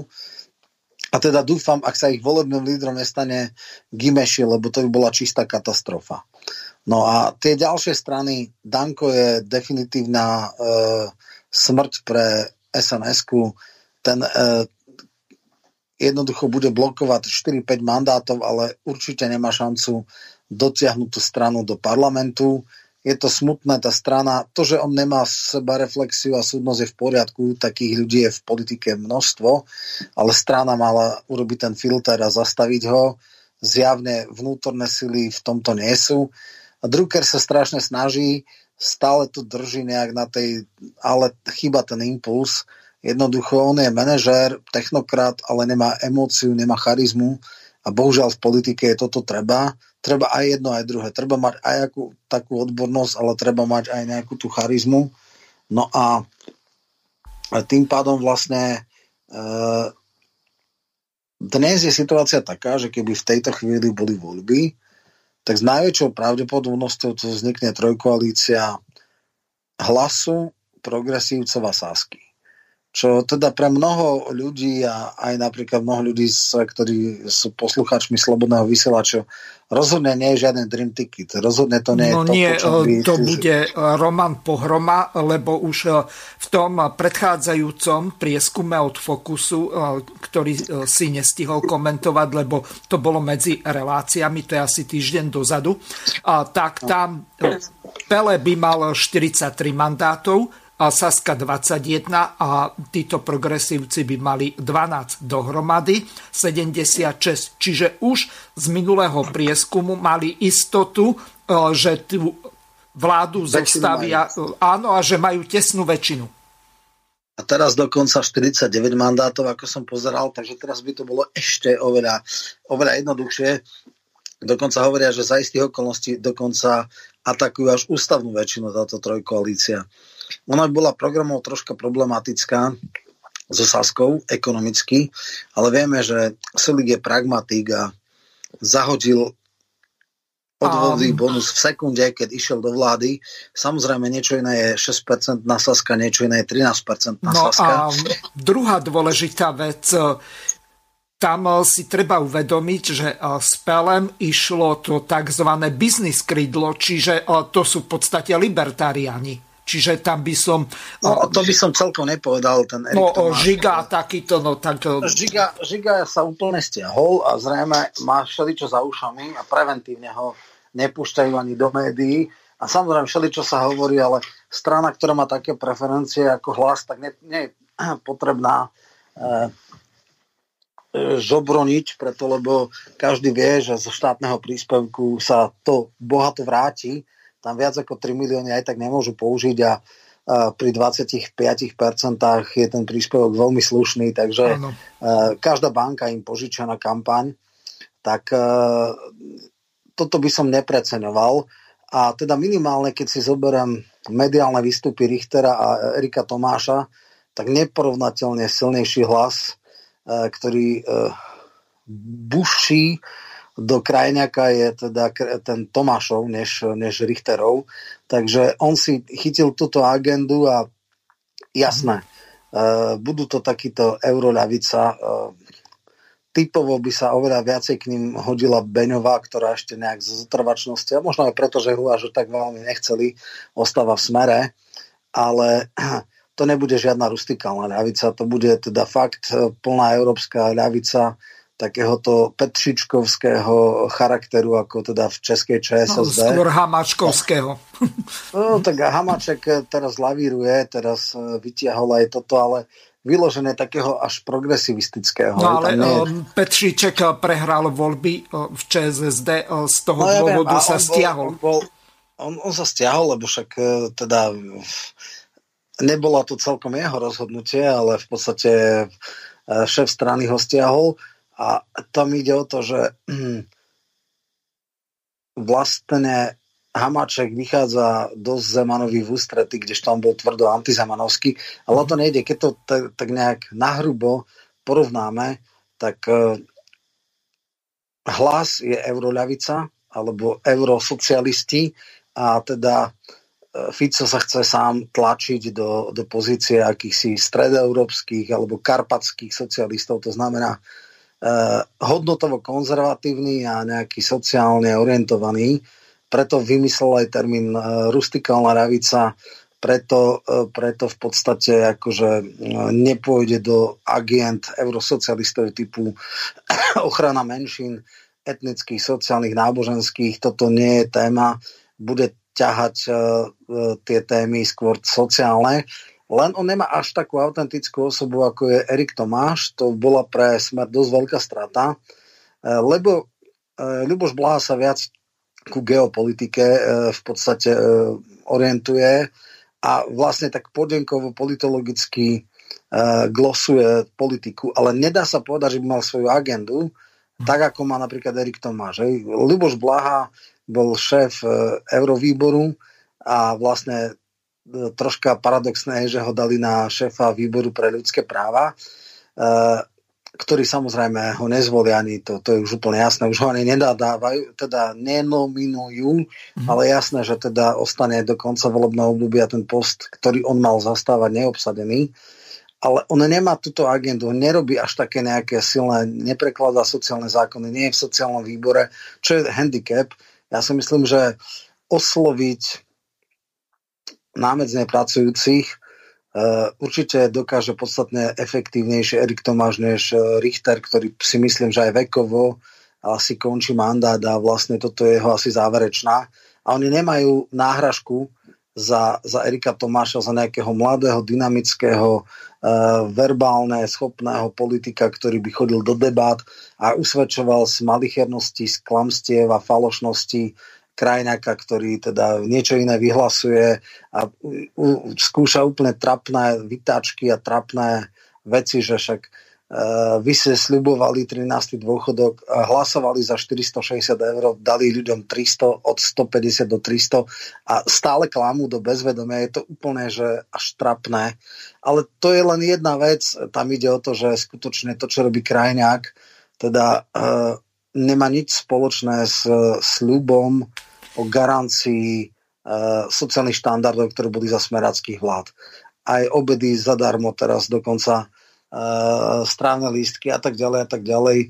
Je toho dosť a vlastne tieto agendy... Lenže, Roman, toto je agenda Jana Richtera. Ten bol ministrom sociálnych vecí niekoľko... A počuješ, nás... koľko výstupov má Tomáš a koľko má Richter?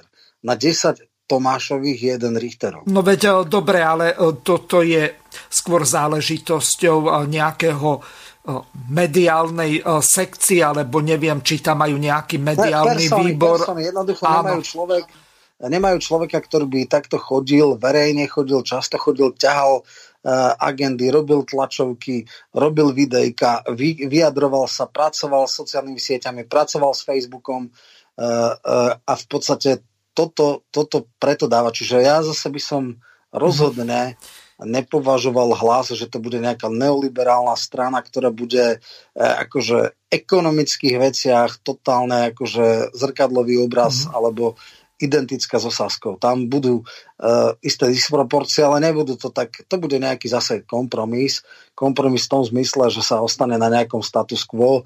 Je jasné, že robiť sociálny štát so Sulikom je takmer nemožné, eh, ale samozrejme minimálne sa stopne odvodový bonus a jeho neblahé dôsledky, takže to bude také všelijaké. Je tam aj otázka, aké budú rezorty a podobne. Mm-hmm. Takže uh, toto v tomto, ale fakt je ten, že dneska je... Mm, Troška sa čudujem ľuďom, ktorí vidia ako samospasiteľné referendum, lebo keby náhodou bolo referendum úspešné, čo veľmi pochybujem, lebo...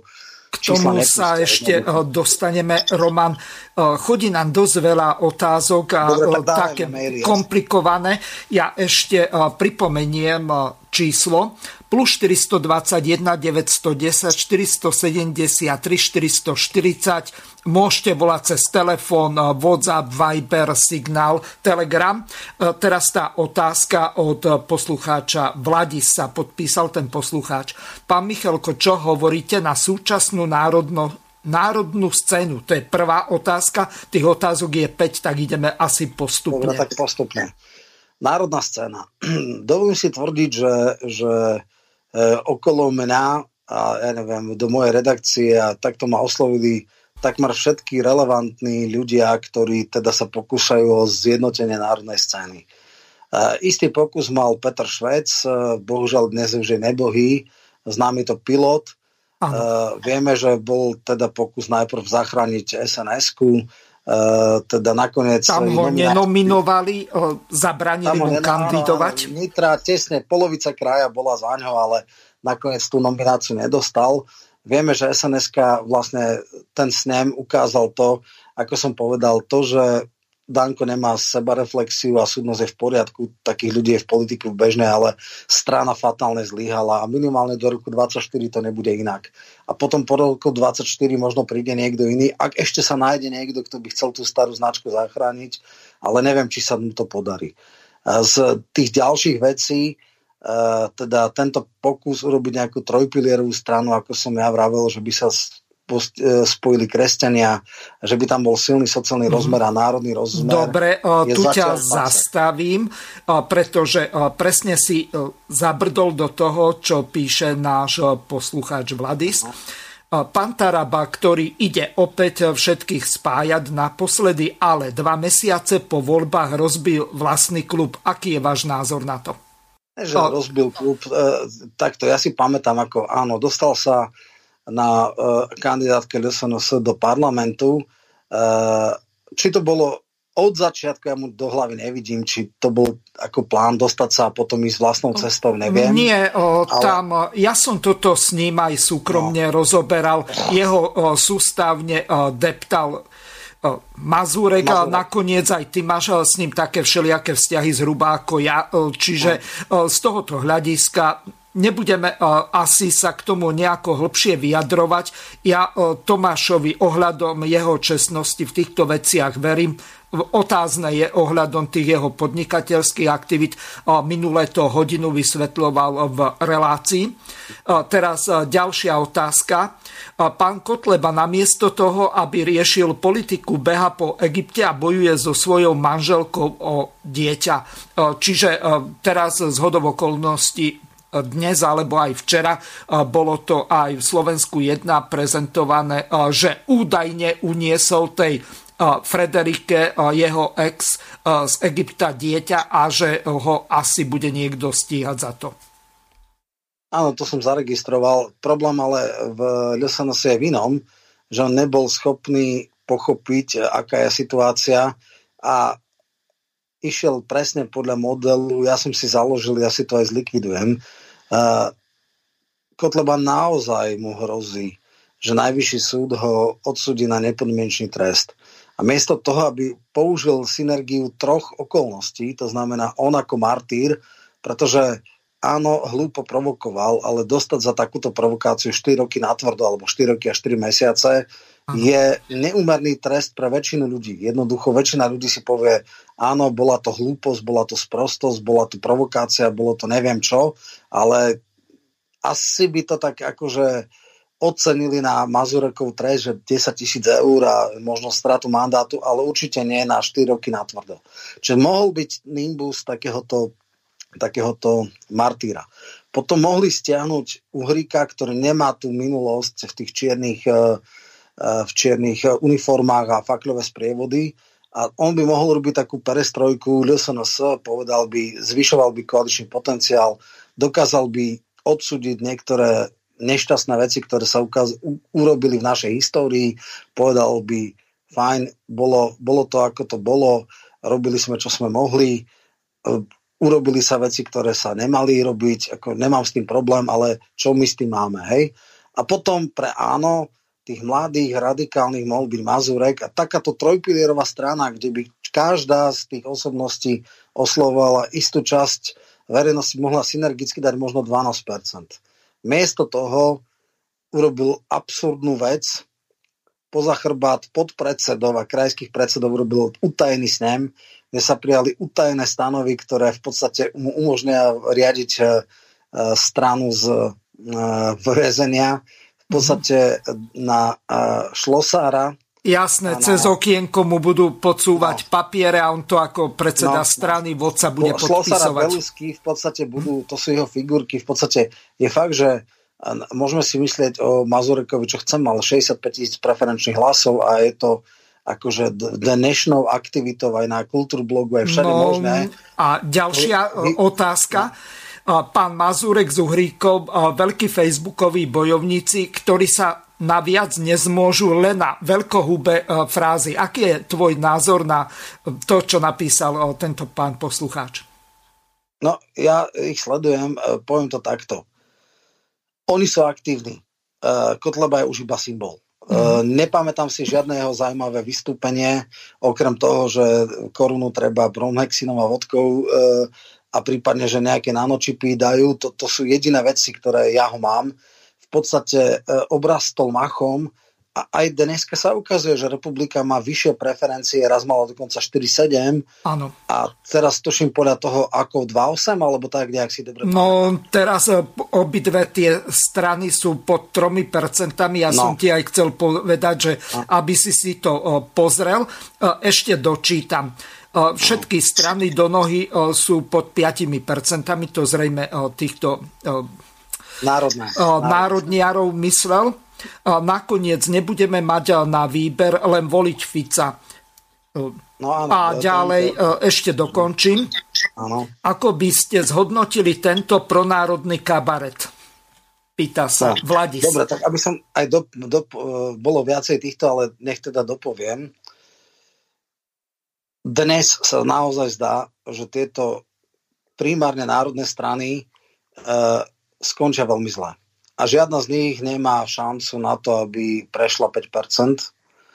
A neviem, či o rok, o dva sa niečo zlúči, podarí sa nejaké osobnosti. E, obe republika aj el es en es pravdepodobne skončia pod päť percent, možno nad tri, ale pod päť, a tým pádom možno, že deväť percent hlasov, ktoré by mohli mať spolu, jednoducho prepadne. Ak budú voliči naivní a budú riskovať. es en eska škoda rečí. No a teda, kto je schopný osloviť národných voličov, pozostalých? V zásade ambíciu má aj Smer-Rodina. Ja som sa rozprával s Baránkom vyložene o tom, že teda či tie také trapné ťahy, že chodí do Matice a reční pri bustách dejateľov, čo mu napíše Hrnko, a robí zo seba veľkého vlastenca, že či toto môže niekoho relevantne, teda v nejakom väčšom množstve, oklamať.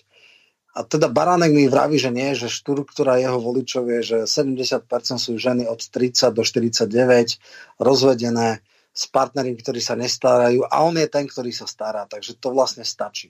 A že vlastne potom sú tam nejakí teda okolo Krajňáka, a že veľkú šancu národne orientovaných voličov nemá, a keď tak len veľmi povrchných, ale je jasné, že sa pokúša. A ak to všetci ostatné zlyhá, tak asi potom skutočne len ten Fico. Fico je asi jediný, ktorý dokáže z tohto, určite nejak národne orientovaní nebudú voliť Hlas, nebudú progresívcov, dneska už určite nebudú ani Oľano, určite nie Sasku, vlastne tí voliči nedostanú inú šancu, preto teoreticky môže aj naraz. Dokonca sa mi zdá, že Fico si to aj uvedomuje, a preto neobsadil všetky podpredsednícke posty, ale keď nájde nejakú osobnosť, ktorá by tých národných dokázala autenticky osloviť, tak jedno podpredsednícke miesto je stále neobsadené. Hej? Ale neviem. Dneska mi tiež nejakí ľudia volali a začali špekulovať, že kto by to mohol byť. Uh, tie re- mená, ktoré mi dávali, ja dosť vylučujem, to dosť pochybujem. Takže, takže neviem. Je ale fakt, že on začína aj rebrandovať, že bude mať prívlastok Slovenská sociálna demokracia, a je celkom možné, že strašne veľa národne orientovaných voličov s ťažkým srdcom, zaťatými zubami, ale nakoniec bude ten Smer voliť, lebo naozaj, ale že naozaj nemá koho. Takže toto k tomu, a áno, dnes v tejto chvíli ja nevidím reálnu alternatívu pre nejaké národné strany. Národné strany je celkom možné, že prepadnú, že nebudú mať žiadne zastúpenie priamo, sem tam nejaký národne orientovaný poslanec možno v iných stranách sa vyskytne, ale nejaká samostatná národná vlastenecká politika, tam sa obávam, že v roku dvadsaťštyri nemusí byť. Ak by boli dnes voľby, tak si poviem skoro na sto percent, že nebude. Či sa o rok, o dva niečo predsa len vykvasí, to neviem, neviem celkom odhadnúť, ale bohužiaľ zatiaľ som skôr skeptický. Mm-hmm. Ďalšia otázka. Pán Michelko, ako hodnotíte výsledky tzv. Komisie, ktorá mala vyšetrovať úmrtie generála Lučanského, najmä stanoviska smerackého zástupcu, taktiež aj pani Sakovej a pána Kotlebu? Lebo vieme o tom, že pani Saková sa vyjadrila tak nijak, a Kotleba, že tú správu odmietol. No ja som dokonca povedal, pozeral v té á tri polhodinové vystúpenie, a to nie, že oni odmietli to buď podpísať, alebo teda tuším, Susko nebol, teda Smerák prítomný a nepodpísal takisto. Oni povedali, že to je zástierka, to je vy, vy, e, teda. Oni sú v dvoch takých rovinách. Jednak e, rokovania komisie boli neverejné, boli podtajné. Výsledky týchto komisí nemôže ona, alebo výsledky informácií, ktoré získali, nemôže verejne prezentovať. Preto keď tam bolo s Hajšelovou, všeličo naznačovala, že teda bolo to iba zástierka, že strašne veľa vecí, ktoré majú vyšetrovacie orgány, oni nemali, že nedostala Otáz, odpovede na strašne veľa otázok, a že jednoducho celá tá e, komisia bola potemkinovská dedina. Čiže výsledky komisie, minimálne títo traja opoziční sa s nimi nestotožňujú, hovoria, že to bola zástierka, hovoria, že sa nedostali oficiálne k žiadnym informáciám, že nemali zdravotnú dokumentáciu, že vlastne e, niečo teda vie Žilinka ako generálny prokurátor, a e, tá komisia bola úplne o ničom, len na zastretie. Nehovoriac o tom, že sa zopakovala, že po takejto kauze mala okamžite abdikovať ministerka spravodlivosti. Jednoducho.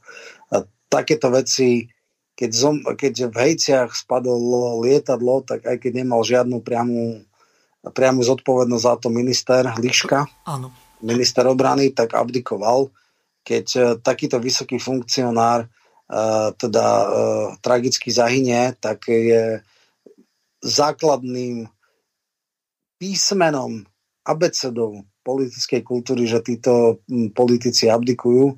Plus je tam strašne veľa veľkých, veľkých otáznikov, typu, že prečo mu dcera nemohla napísať, prečo nemohol telefonovať s manželkou, prečo mu tam nejaké knihy ne, nepustili. Jednoducho robili šikany tie veci, prečo keď bol e, zdravotne e, teda zlé na tom, mu dávali reťaze v tej, v tej nemocnici, prečo spadol. Je tam strašne veľa vecí, ktoré boli absolútne nadužívané, čo nakoniec viedlo aj k tomu, že začala sa diskusia o tom, že sa zmenia pravidla kolúznej väzby, obmedzí ano, sa na päť mesiacov, nie na tri ako v prípade tak, Českej to je český republiky. Model. Uh-huh. No ale hneď som dneska pozeral, keď som si robil prehľad tlače, že naša Veronička je proti tomu. Neviem teda, je to také nejaké chábo, lebo však toto je čiste kompetencia Kolíkovej ano. A tam v zásade diskutuje, či Veronička jej chce kafra do remesla a... No nie, ona je bábkoherečka, tak si myslí, že Kolíkovú má na špagátikoch. No, ale to asi nemá. Myslím si, že... Ja som aj v jednom statuse alebo v komentáre písal, že nemožno zabiť toho, kto je mŕtvý, a keby to malo ešte nejaký zmysel, tak by dneska aj Ledecký a kdekto, ľudia, ktorí poznajú Remišovu, tak jasne hovoria, že Kolíková bola lepšia predsedníčka.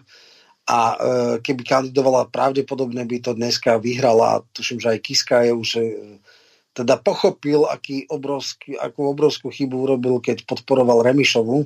Čiže dneska by to dala, ale otázka znie, aký zmysel má kandidovať na šéfa strany, ktorá s pravdepodobnosťou hraničiacou z istotou nemá šancu predísť päť percent. Je otázne, že keď bola Kolíková predsednička, či by dala nad päť percent, isté to určite nie je, možné to je, o niečo väčšia šanca tam je, ale ako mne to celkom takto vyhovuje, keď e, Za ľudí skončí e, mimo parlament, tak ja teda rozhodne smútiť nebudem. Takže nech si tam kľudne nechajú Remišovu, e, myslím si, že tá dokoná dielo skazí s absolútnou istotou. Ešte jedna otázka. Pán Michelko, ako komentujete likvidáciu strany Vlast pána Harabina, za ktorú ste kandidovali na treťom mieste? Pýta sa poslucháčka Iveta. Vieme o tom, že koncom marca išla táto strana do likvidácie s dlhom jeden celá tri milióna eur. No bolo to, tak to poviem, čo najmenej e, nejakých osobných vecí. Tým, že sa nedostali tri percentá, čo nikto nepredpokladal, tak jednoducho bolo jasné, že asi perspektíva tej strany nebude. Neviem si predstaviť žiadnych iných donorov, ktorí by uh, podporovali ďalej tento projekt. Uh, Harabin získal trinásť či štrnásť percent v prezidentských voľbách. Uh, nebolo problém získať pôžičky, lebo si nikto nevedel predstaviť, že by to mohol dať pod tri percentá. Vieme, že nikto iný nechodil do debát, do diskusí. Uh, celý mediálny priestor a mediálnu prezentáciu stala a padala na ňom. A nikto z iných, ja nehovorím, že tam bolo veľa ľudí, ale traja, štyria, ktorí mohli sa občas striedať, aspoň tak ako u Druckera, uh, možno, že mohli tých dvetisíc hlasov dať a mohlo byť na tri percentá a s prehľadom by sa splatili dlhy a všetky ostatné veci, minimálne ako mal Drucker, ako mal es en es ká. Jednoducho nie. Všetko bolo postavené jej osobe, tá jedna osoba to nezvládla, potom už bolo jasné. Bolo jasné, že nie je z čoho splatiť, keďže štátny príspevok nebol. Bolo jasné, že nikto z pozadia po tom finále tej kampane a po tých debatách jednoducho nebude ďalej financovať e, tento projekt. No a vlastne Harabin točí svoje videá, dáva rôzne návrhy, má samozrejme svojich poslucháčov, ale funguje už viac menej ako občiansky aktivista a tým pádom tento projekt jednoducho nevyšiel. Je mi ľúto ľudí, ktorí, ktorí teda prišli o peniaze. Ja som nikdy nikoho nežiadal, ja som nejak nebol do toho zaangažovaný. Boli ľudia, ktorí zjavne verili, že nie je možné, aby, aby teda Harabin išiel po tri percentá. tesne sa to stalo. No a hovorím, ja som x-krát snažil sa aj pripravovať ho na debaty, nikdy mi to nebolo umožnené. Ja som bol ochotný chodiť do médií a ja nehovorím, že by sme dali päť percent, ale tých dvetisíc hlasov možno troška lepšou prípravou sme mohli dať. Skončilo to, ako skončilo. Je to, je to, poviem to takto ešte, teraz to bude ono, možno je to dobre v tom, že sa nebude blokovať, ja neviem, štyridsať, päťdesiat, šesťdesiat tisíc hlasov, ktoré zase nejak prepadnú. Že jednoducho, eh, ak sa bude potom integrovať nejaká národná strana, tak nebude tu Danko, ktorý bude držať tri štyri mandáty so svojimi možno šesťdesiat tisíc hlasmi, ktoré ešte dá. Ale jednoducho, tí pozostalí môžu, ak bude dobrá ponuka, ísť do strany, alebo budú, nebudú sa viazať na, na nejakú čiernu dieru, ale môžu sa presunúť do nejakého projektu, ktorý bude relevantný. Takže v tomto zmysle to má možno aj taký maličký pozitívny uh, dôsledok. Posunieme sa trošku ďalej, ešte preberieme jednu tému, referendum o ukončení tejto vlády, respektíve tohoto parlamentu. Peter Pellegrini sa vyjadril takto a potom pustíme ešte druhú časť, kde si ty hovoril o tomto s Robertom Ficom. Milí priatelia, naozaj veľká vďaka patrí každému jednému z vás, ktorý svojim podpisom prispel pod petíciu za vyhlásenie referenda o predčasných voľbách. Svojim podpisom ste dali veľmi jasne najavo, čo si myslíte o tejto vláde, a vyjadrili ste túžbu, aby sa tento marazmus skončil čo najskôr a aby ste to, kto bude riadiť krajinu do budúcna, mohli opäť rozhodnúť v predčasných parlamentných voľbách. A aj vďaka vám, len tu na centrále strany Hlas sociálna demokracia je tých podpisov už viac ako dvestodvadsať tisíc. Určite ste zaregistrovali, že dnes do obeda rozhodol petičný výbor oficiálne o tom, že zber samotných podpisov chce ukončiť dvadsiateho tretieho apríla tohto roku a následne po skontrolovaní všetkých podpisov a, a príprave ich odniesť priamo k prezidentke v prvé májové dni.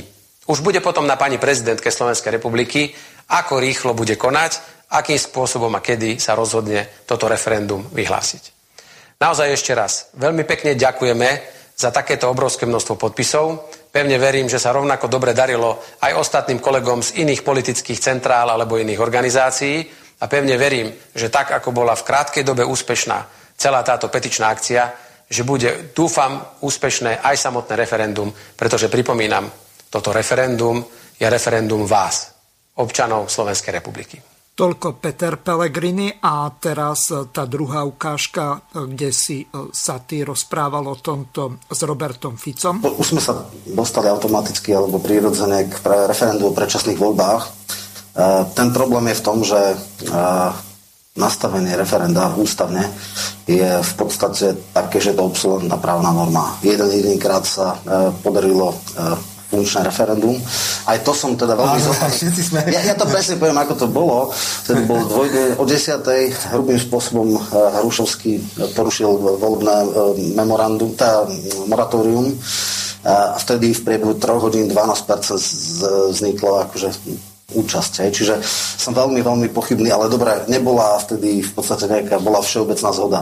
Ten základný problém je v tom, že aj pri takých voľbách, kde je celé spektrum názorov od ľavicových do pravicových, od konzervatívnych po liberálnych, napríklad prezidentské voľby, prvé kolo štyridsaťosem percent, druhé kolo štyridsaťtri percent. A tam je celé spektrum.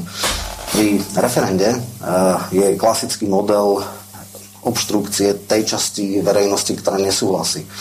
To znamená, získať okolo vyše dva celé dva milióna účastníkov referenda je takmer nemožné.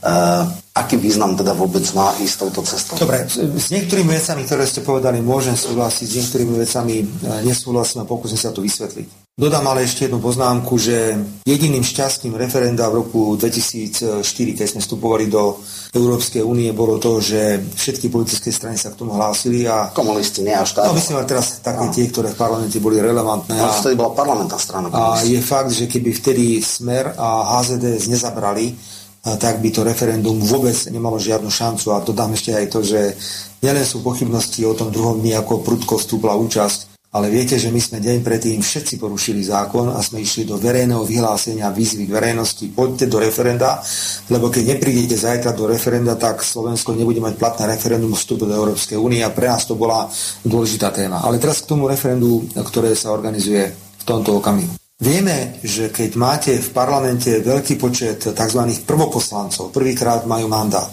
Pre nich ten svet je veľmi zaujímavý, pretože on môže predtým zarábať niekde osemsto deväťsto eur, ako zarába často priemerný človek na Slovensku, a zrazu sa dostane k výrazne vyššiemu platu. Zrazu sa stáva akousi lokálnou autoritou alebo nejakou lokálnou postavou. A ďalšie a ďalšie možnosti má ísť pre televíznu kameru, to sú často pre ľudí neuveriteľné motivujúce veci. Nenájdete dnes, pán redaktor, energiu vo vnútri vládnej koalície na to, aby oni sami povedali, že ideme do predčasných volieb. Takáto energia tam nie je. A my zase hovoríme, že nie je iné lepšie riešenie, ako postaviť novú vládu na parlamentných voľbách. Viete, ako by bolo ľahko dnes vyhnať ľudí do ulice? Strašne by to bolo jednoduché, ja to ale robiť nebudem. Podľa mňa, expresívne by sa Matovič pokakal štyrikrát, kebyže mu zorganizujeme pred domom v Trnave demonstráciu, na ktorú príde tri alebo štyri tisíc ľudí. Ja to ale robiť nebudem, pretože to odmietam. Vláda musí mať demokratický základ a demokratický mandát. V tomto okamihu to môžu dosiahnuť len predčasné voľby. A keďže vládna koalícia to neurobí, z mnohých osobných dôvodov, aj, aj takých by som povedal dôvodov, ktoré by som nazval zištné, tak musíme použiť nástroj jediný, ktorý máme, a to referendum. A teraz tomu referendu a právnemu základu. Nemôžem sa stotožniť s vašim názorom, že referendum a ustanovenia, ktoré ho upravujú, sú nejaké obsolentné v právnom poriadku. Pretože pri referende sú dve významné ustanovenia v ústave. Jedno hovorí, že výsledok platného referenda sa vyhlási zbierke zákonov ako zákon. Ak sa niečo vyhlasuje zbierke zákonov ako zákon, tým dávame jasne najavo, že to platí ako zákon. A po druhé, ešte významnejšie ustanovenie hovorí, že zmeniť alebo zrušiť výsledok platného referenda môžete len ústavným zákonom, teda musí mať, musíte mať ústavnú väčšinu, a to až tri roky potom, ako toto referendum bolo, bolo platné. Zákonodarca, ja som bol pri tom roku devätnásťstodeväťdesiattri, keď sme prijímali ústavu Slovenskej republiky, ktorá bola prijatá v roku devätnásťstodeväťdesiatdva, ale účinnosť bola prvého januára deväťdesiattri. Nerátal s tým, že raz tu budú blázni. My sme nemohli pri každom jednom ustanovení povedať, no a čo keď toto nebudú rešpektovať? No, komu by napadlo, že keď národ povie vo väčšinovom referende, že niečo chce, by to chcel niekto ignorovať. Pre mňa sú tieto ustanovenia, ktoré som teraz citoval, ústavy dostatočne silnou zábezpekou a všimnite si, keď ich počúvate.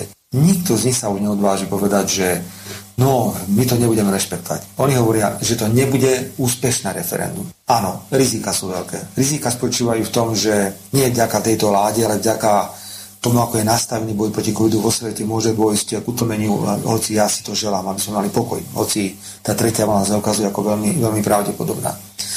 Ďalej, tí ľudia už môžu, môžu byť tak z toho všetkého unavení, že povedia, že už na to kašleme. Keby ale, keby bolo referendum v týchto mesiacoch, tak ja vôbec nepochybujem o jeho úspešnosti, pretože tá miera spontánnosti je úžasná. Úžasná. Roman, skôr ako ti dám slovo, tak poslucháč Juraj nám ešte napísal otázku veľmi dlhú, respektíve to je viac otázok. Čas nám zvýši len na jednu.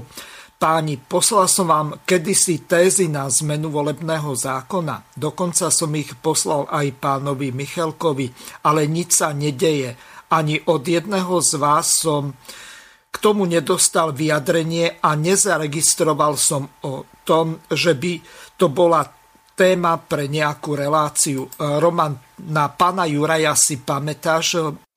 Asi áno. Viem, že mi nejaký pán stále dáva takúto predstavu, že každý okres bude mať jedného poslanca a že teda e, nebudú politické strany a že ľudia si budú odvolateľnosť a takéto veci. E, je to prvá základná vec, nakoniec aj Noro e, e, Lichner e, tiež hovorí takéto veci. E, treba si uvedomiť, že iba volebným zákonom, zmenou volebného zákona sa kvalita sama o sebe nezlepší. To je prvá vec. Druhá vec, môže nám to dávať koľko chce, my nie sme poslanci, nemáme zákonodárnu iniciatívu, nemôžeme preto urobiť nič. No ale Tretia on vec. Sa pýtal na to, že prečo o tomto nerobíme relácie. No preto, lebo nemáme šancu nejakým spôsobom to zmeniť a jednoducho rozprávať sa. Ja som sa k tomu viackrát vyjadroval. Nedávno, asi pred dvoma, troma týždňami som asi pätnásť minút o tom diskutoval s Norom Lichnerom, ktorý presne prišiel a ja už asi nechcem povedať, že tisíckrát, metaforicky tisíckrát som to povedal. Nie je možné, aby každý okres bol uh, bol uh, jednomandátový. No um, takto, ja som kedysi toto pánovi Jurajovi vysvetľoval. Zoberme si okresy napríklad ako Medzilaborce, ktoré majú celý okres, polovica z Lučenca, jedenásť tisíc obyvateľov, alebo okres napríklad Poltár, alebo Jasne. Detva, alebo čo ja viem, Žiar, Žarnovica, alebo Jasne. Po prípade Banská Štiavnica, tá má nejakých pätnásť tisíc. A porovnajme to napríklad s takými okresmi, ako je Prešov, ktorý má stosedemdesiatdva tisíc obyvateľov. Aká je tá súmerateľnosť? jedenásť tisíc a stosedemdesiatdva tisíc. Dobre, to, to by sa samozrejme dalo vyriešiť tak, že by boli porovnateľné volebné okrsky, že nebol by to identické s okresmi, ale boli by to volebné obvody. Mhm. Ale e, to tiež samo o sebe nič nemení, pretože všetky typy volieb, okrem parlamentných e, a teda ešte európskych, vôbec nevyžadujú stranickú príslušnosť toho človeka. Sú to viac málo to väčšinové systémy, či už starostov, či už primátorov, či už obecných poslancov, či už mestských alebo župných, volia ľudí ako mená.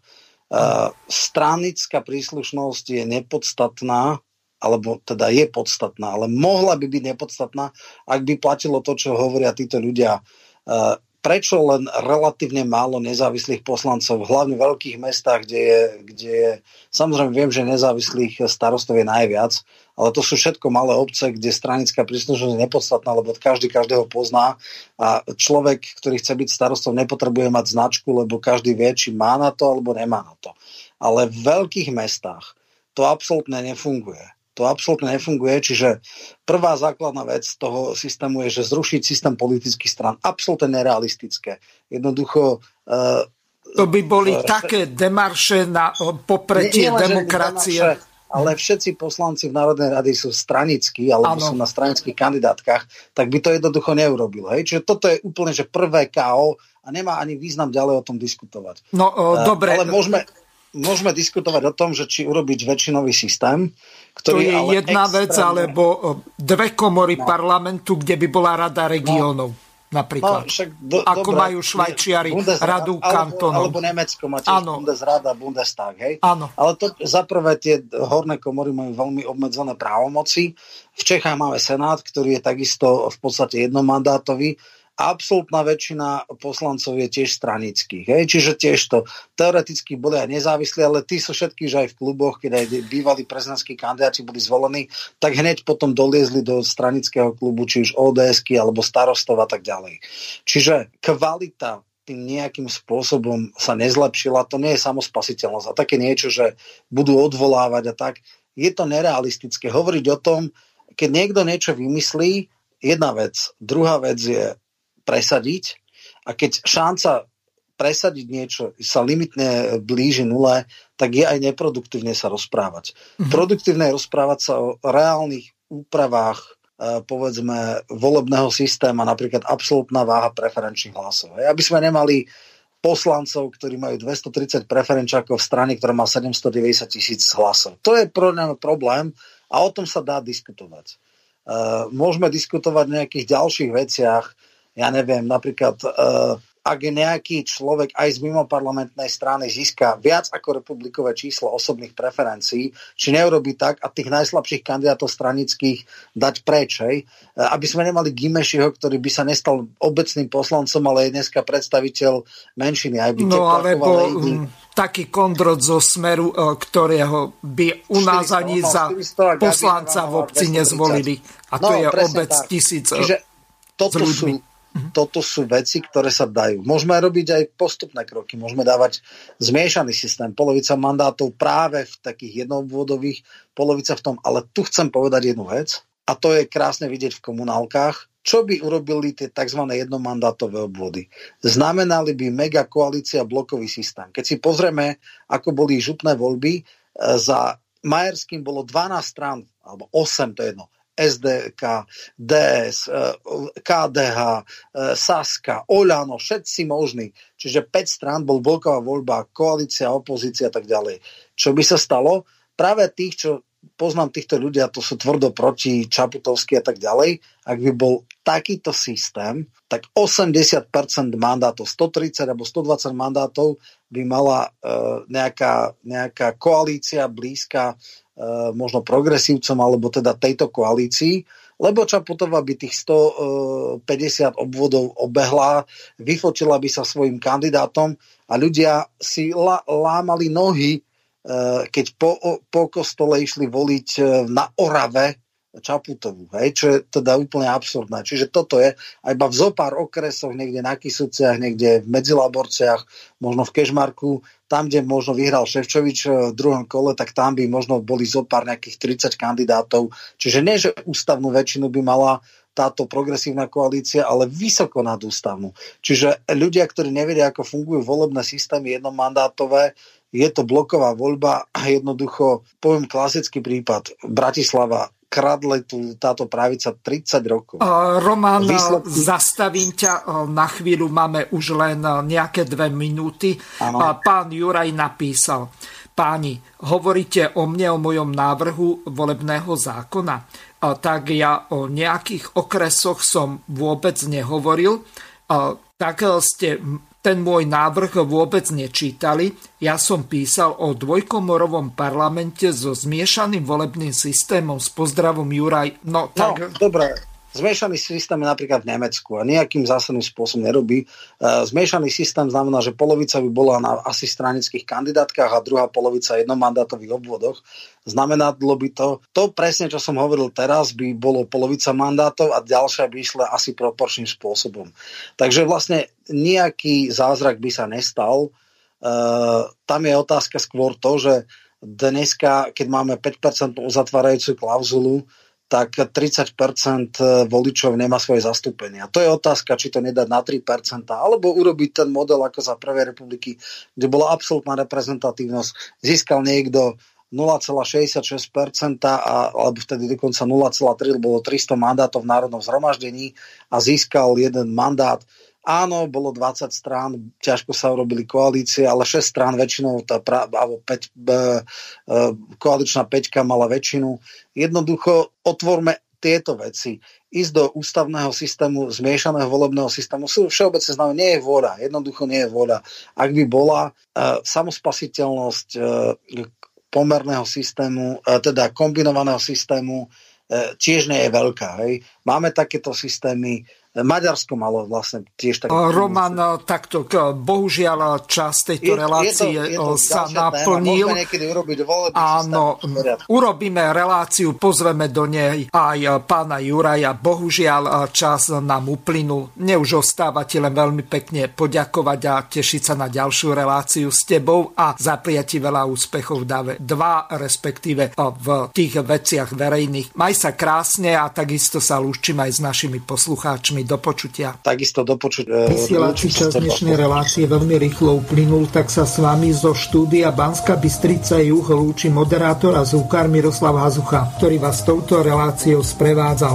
Vážené poslucháčky a poslucháči, budeme veľmi radi, ak nám zachováte nielen priazeň, ale ak nám aj napíšete vaše podnety a návrhy na zlepšenie relácie, lebo bez spätnej väzby nebudeme vedieť relácie zlepšovať, za čo vám vopred veľmi pekne ďakujem. Do počutia. Táto relácia vznikla za podpory dobrovoľných príspevkov našich poslucháčov. Ty, ty sa k nim môžeš pridať. Viac informácií nájdeš na w w w bodka slobodnyvysielac bodka es ka. Ďakujeme.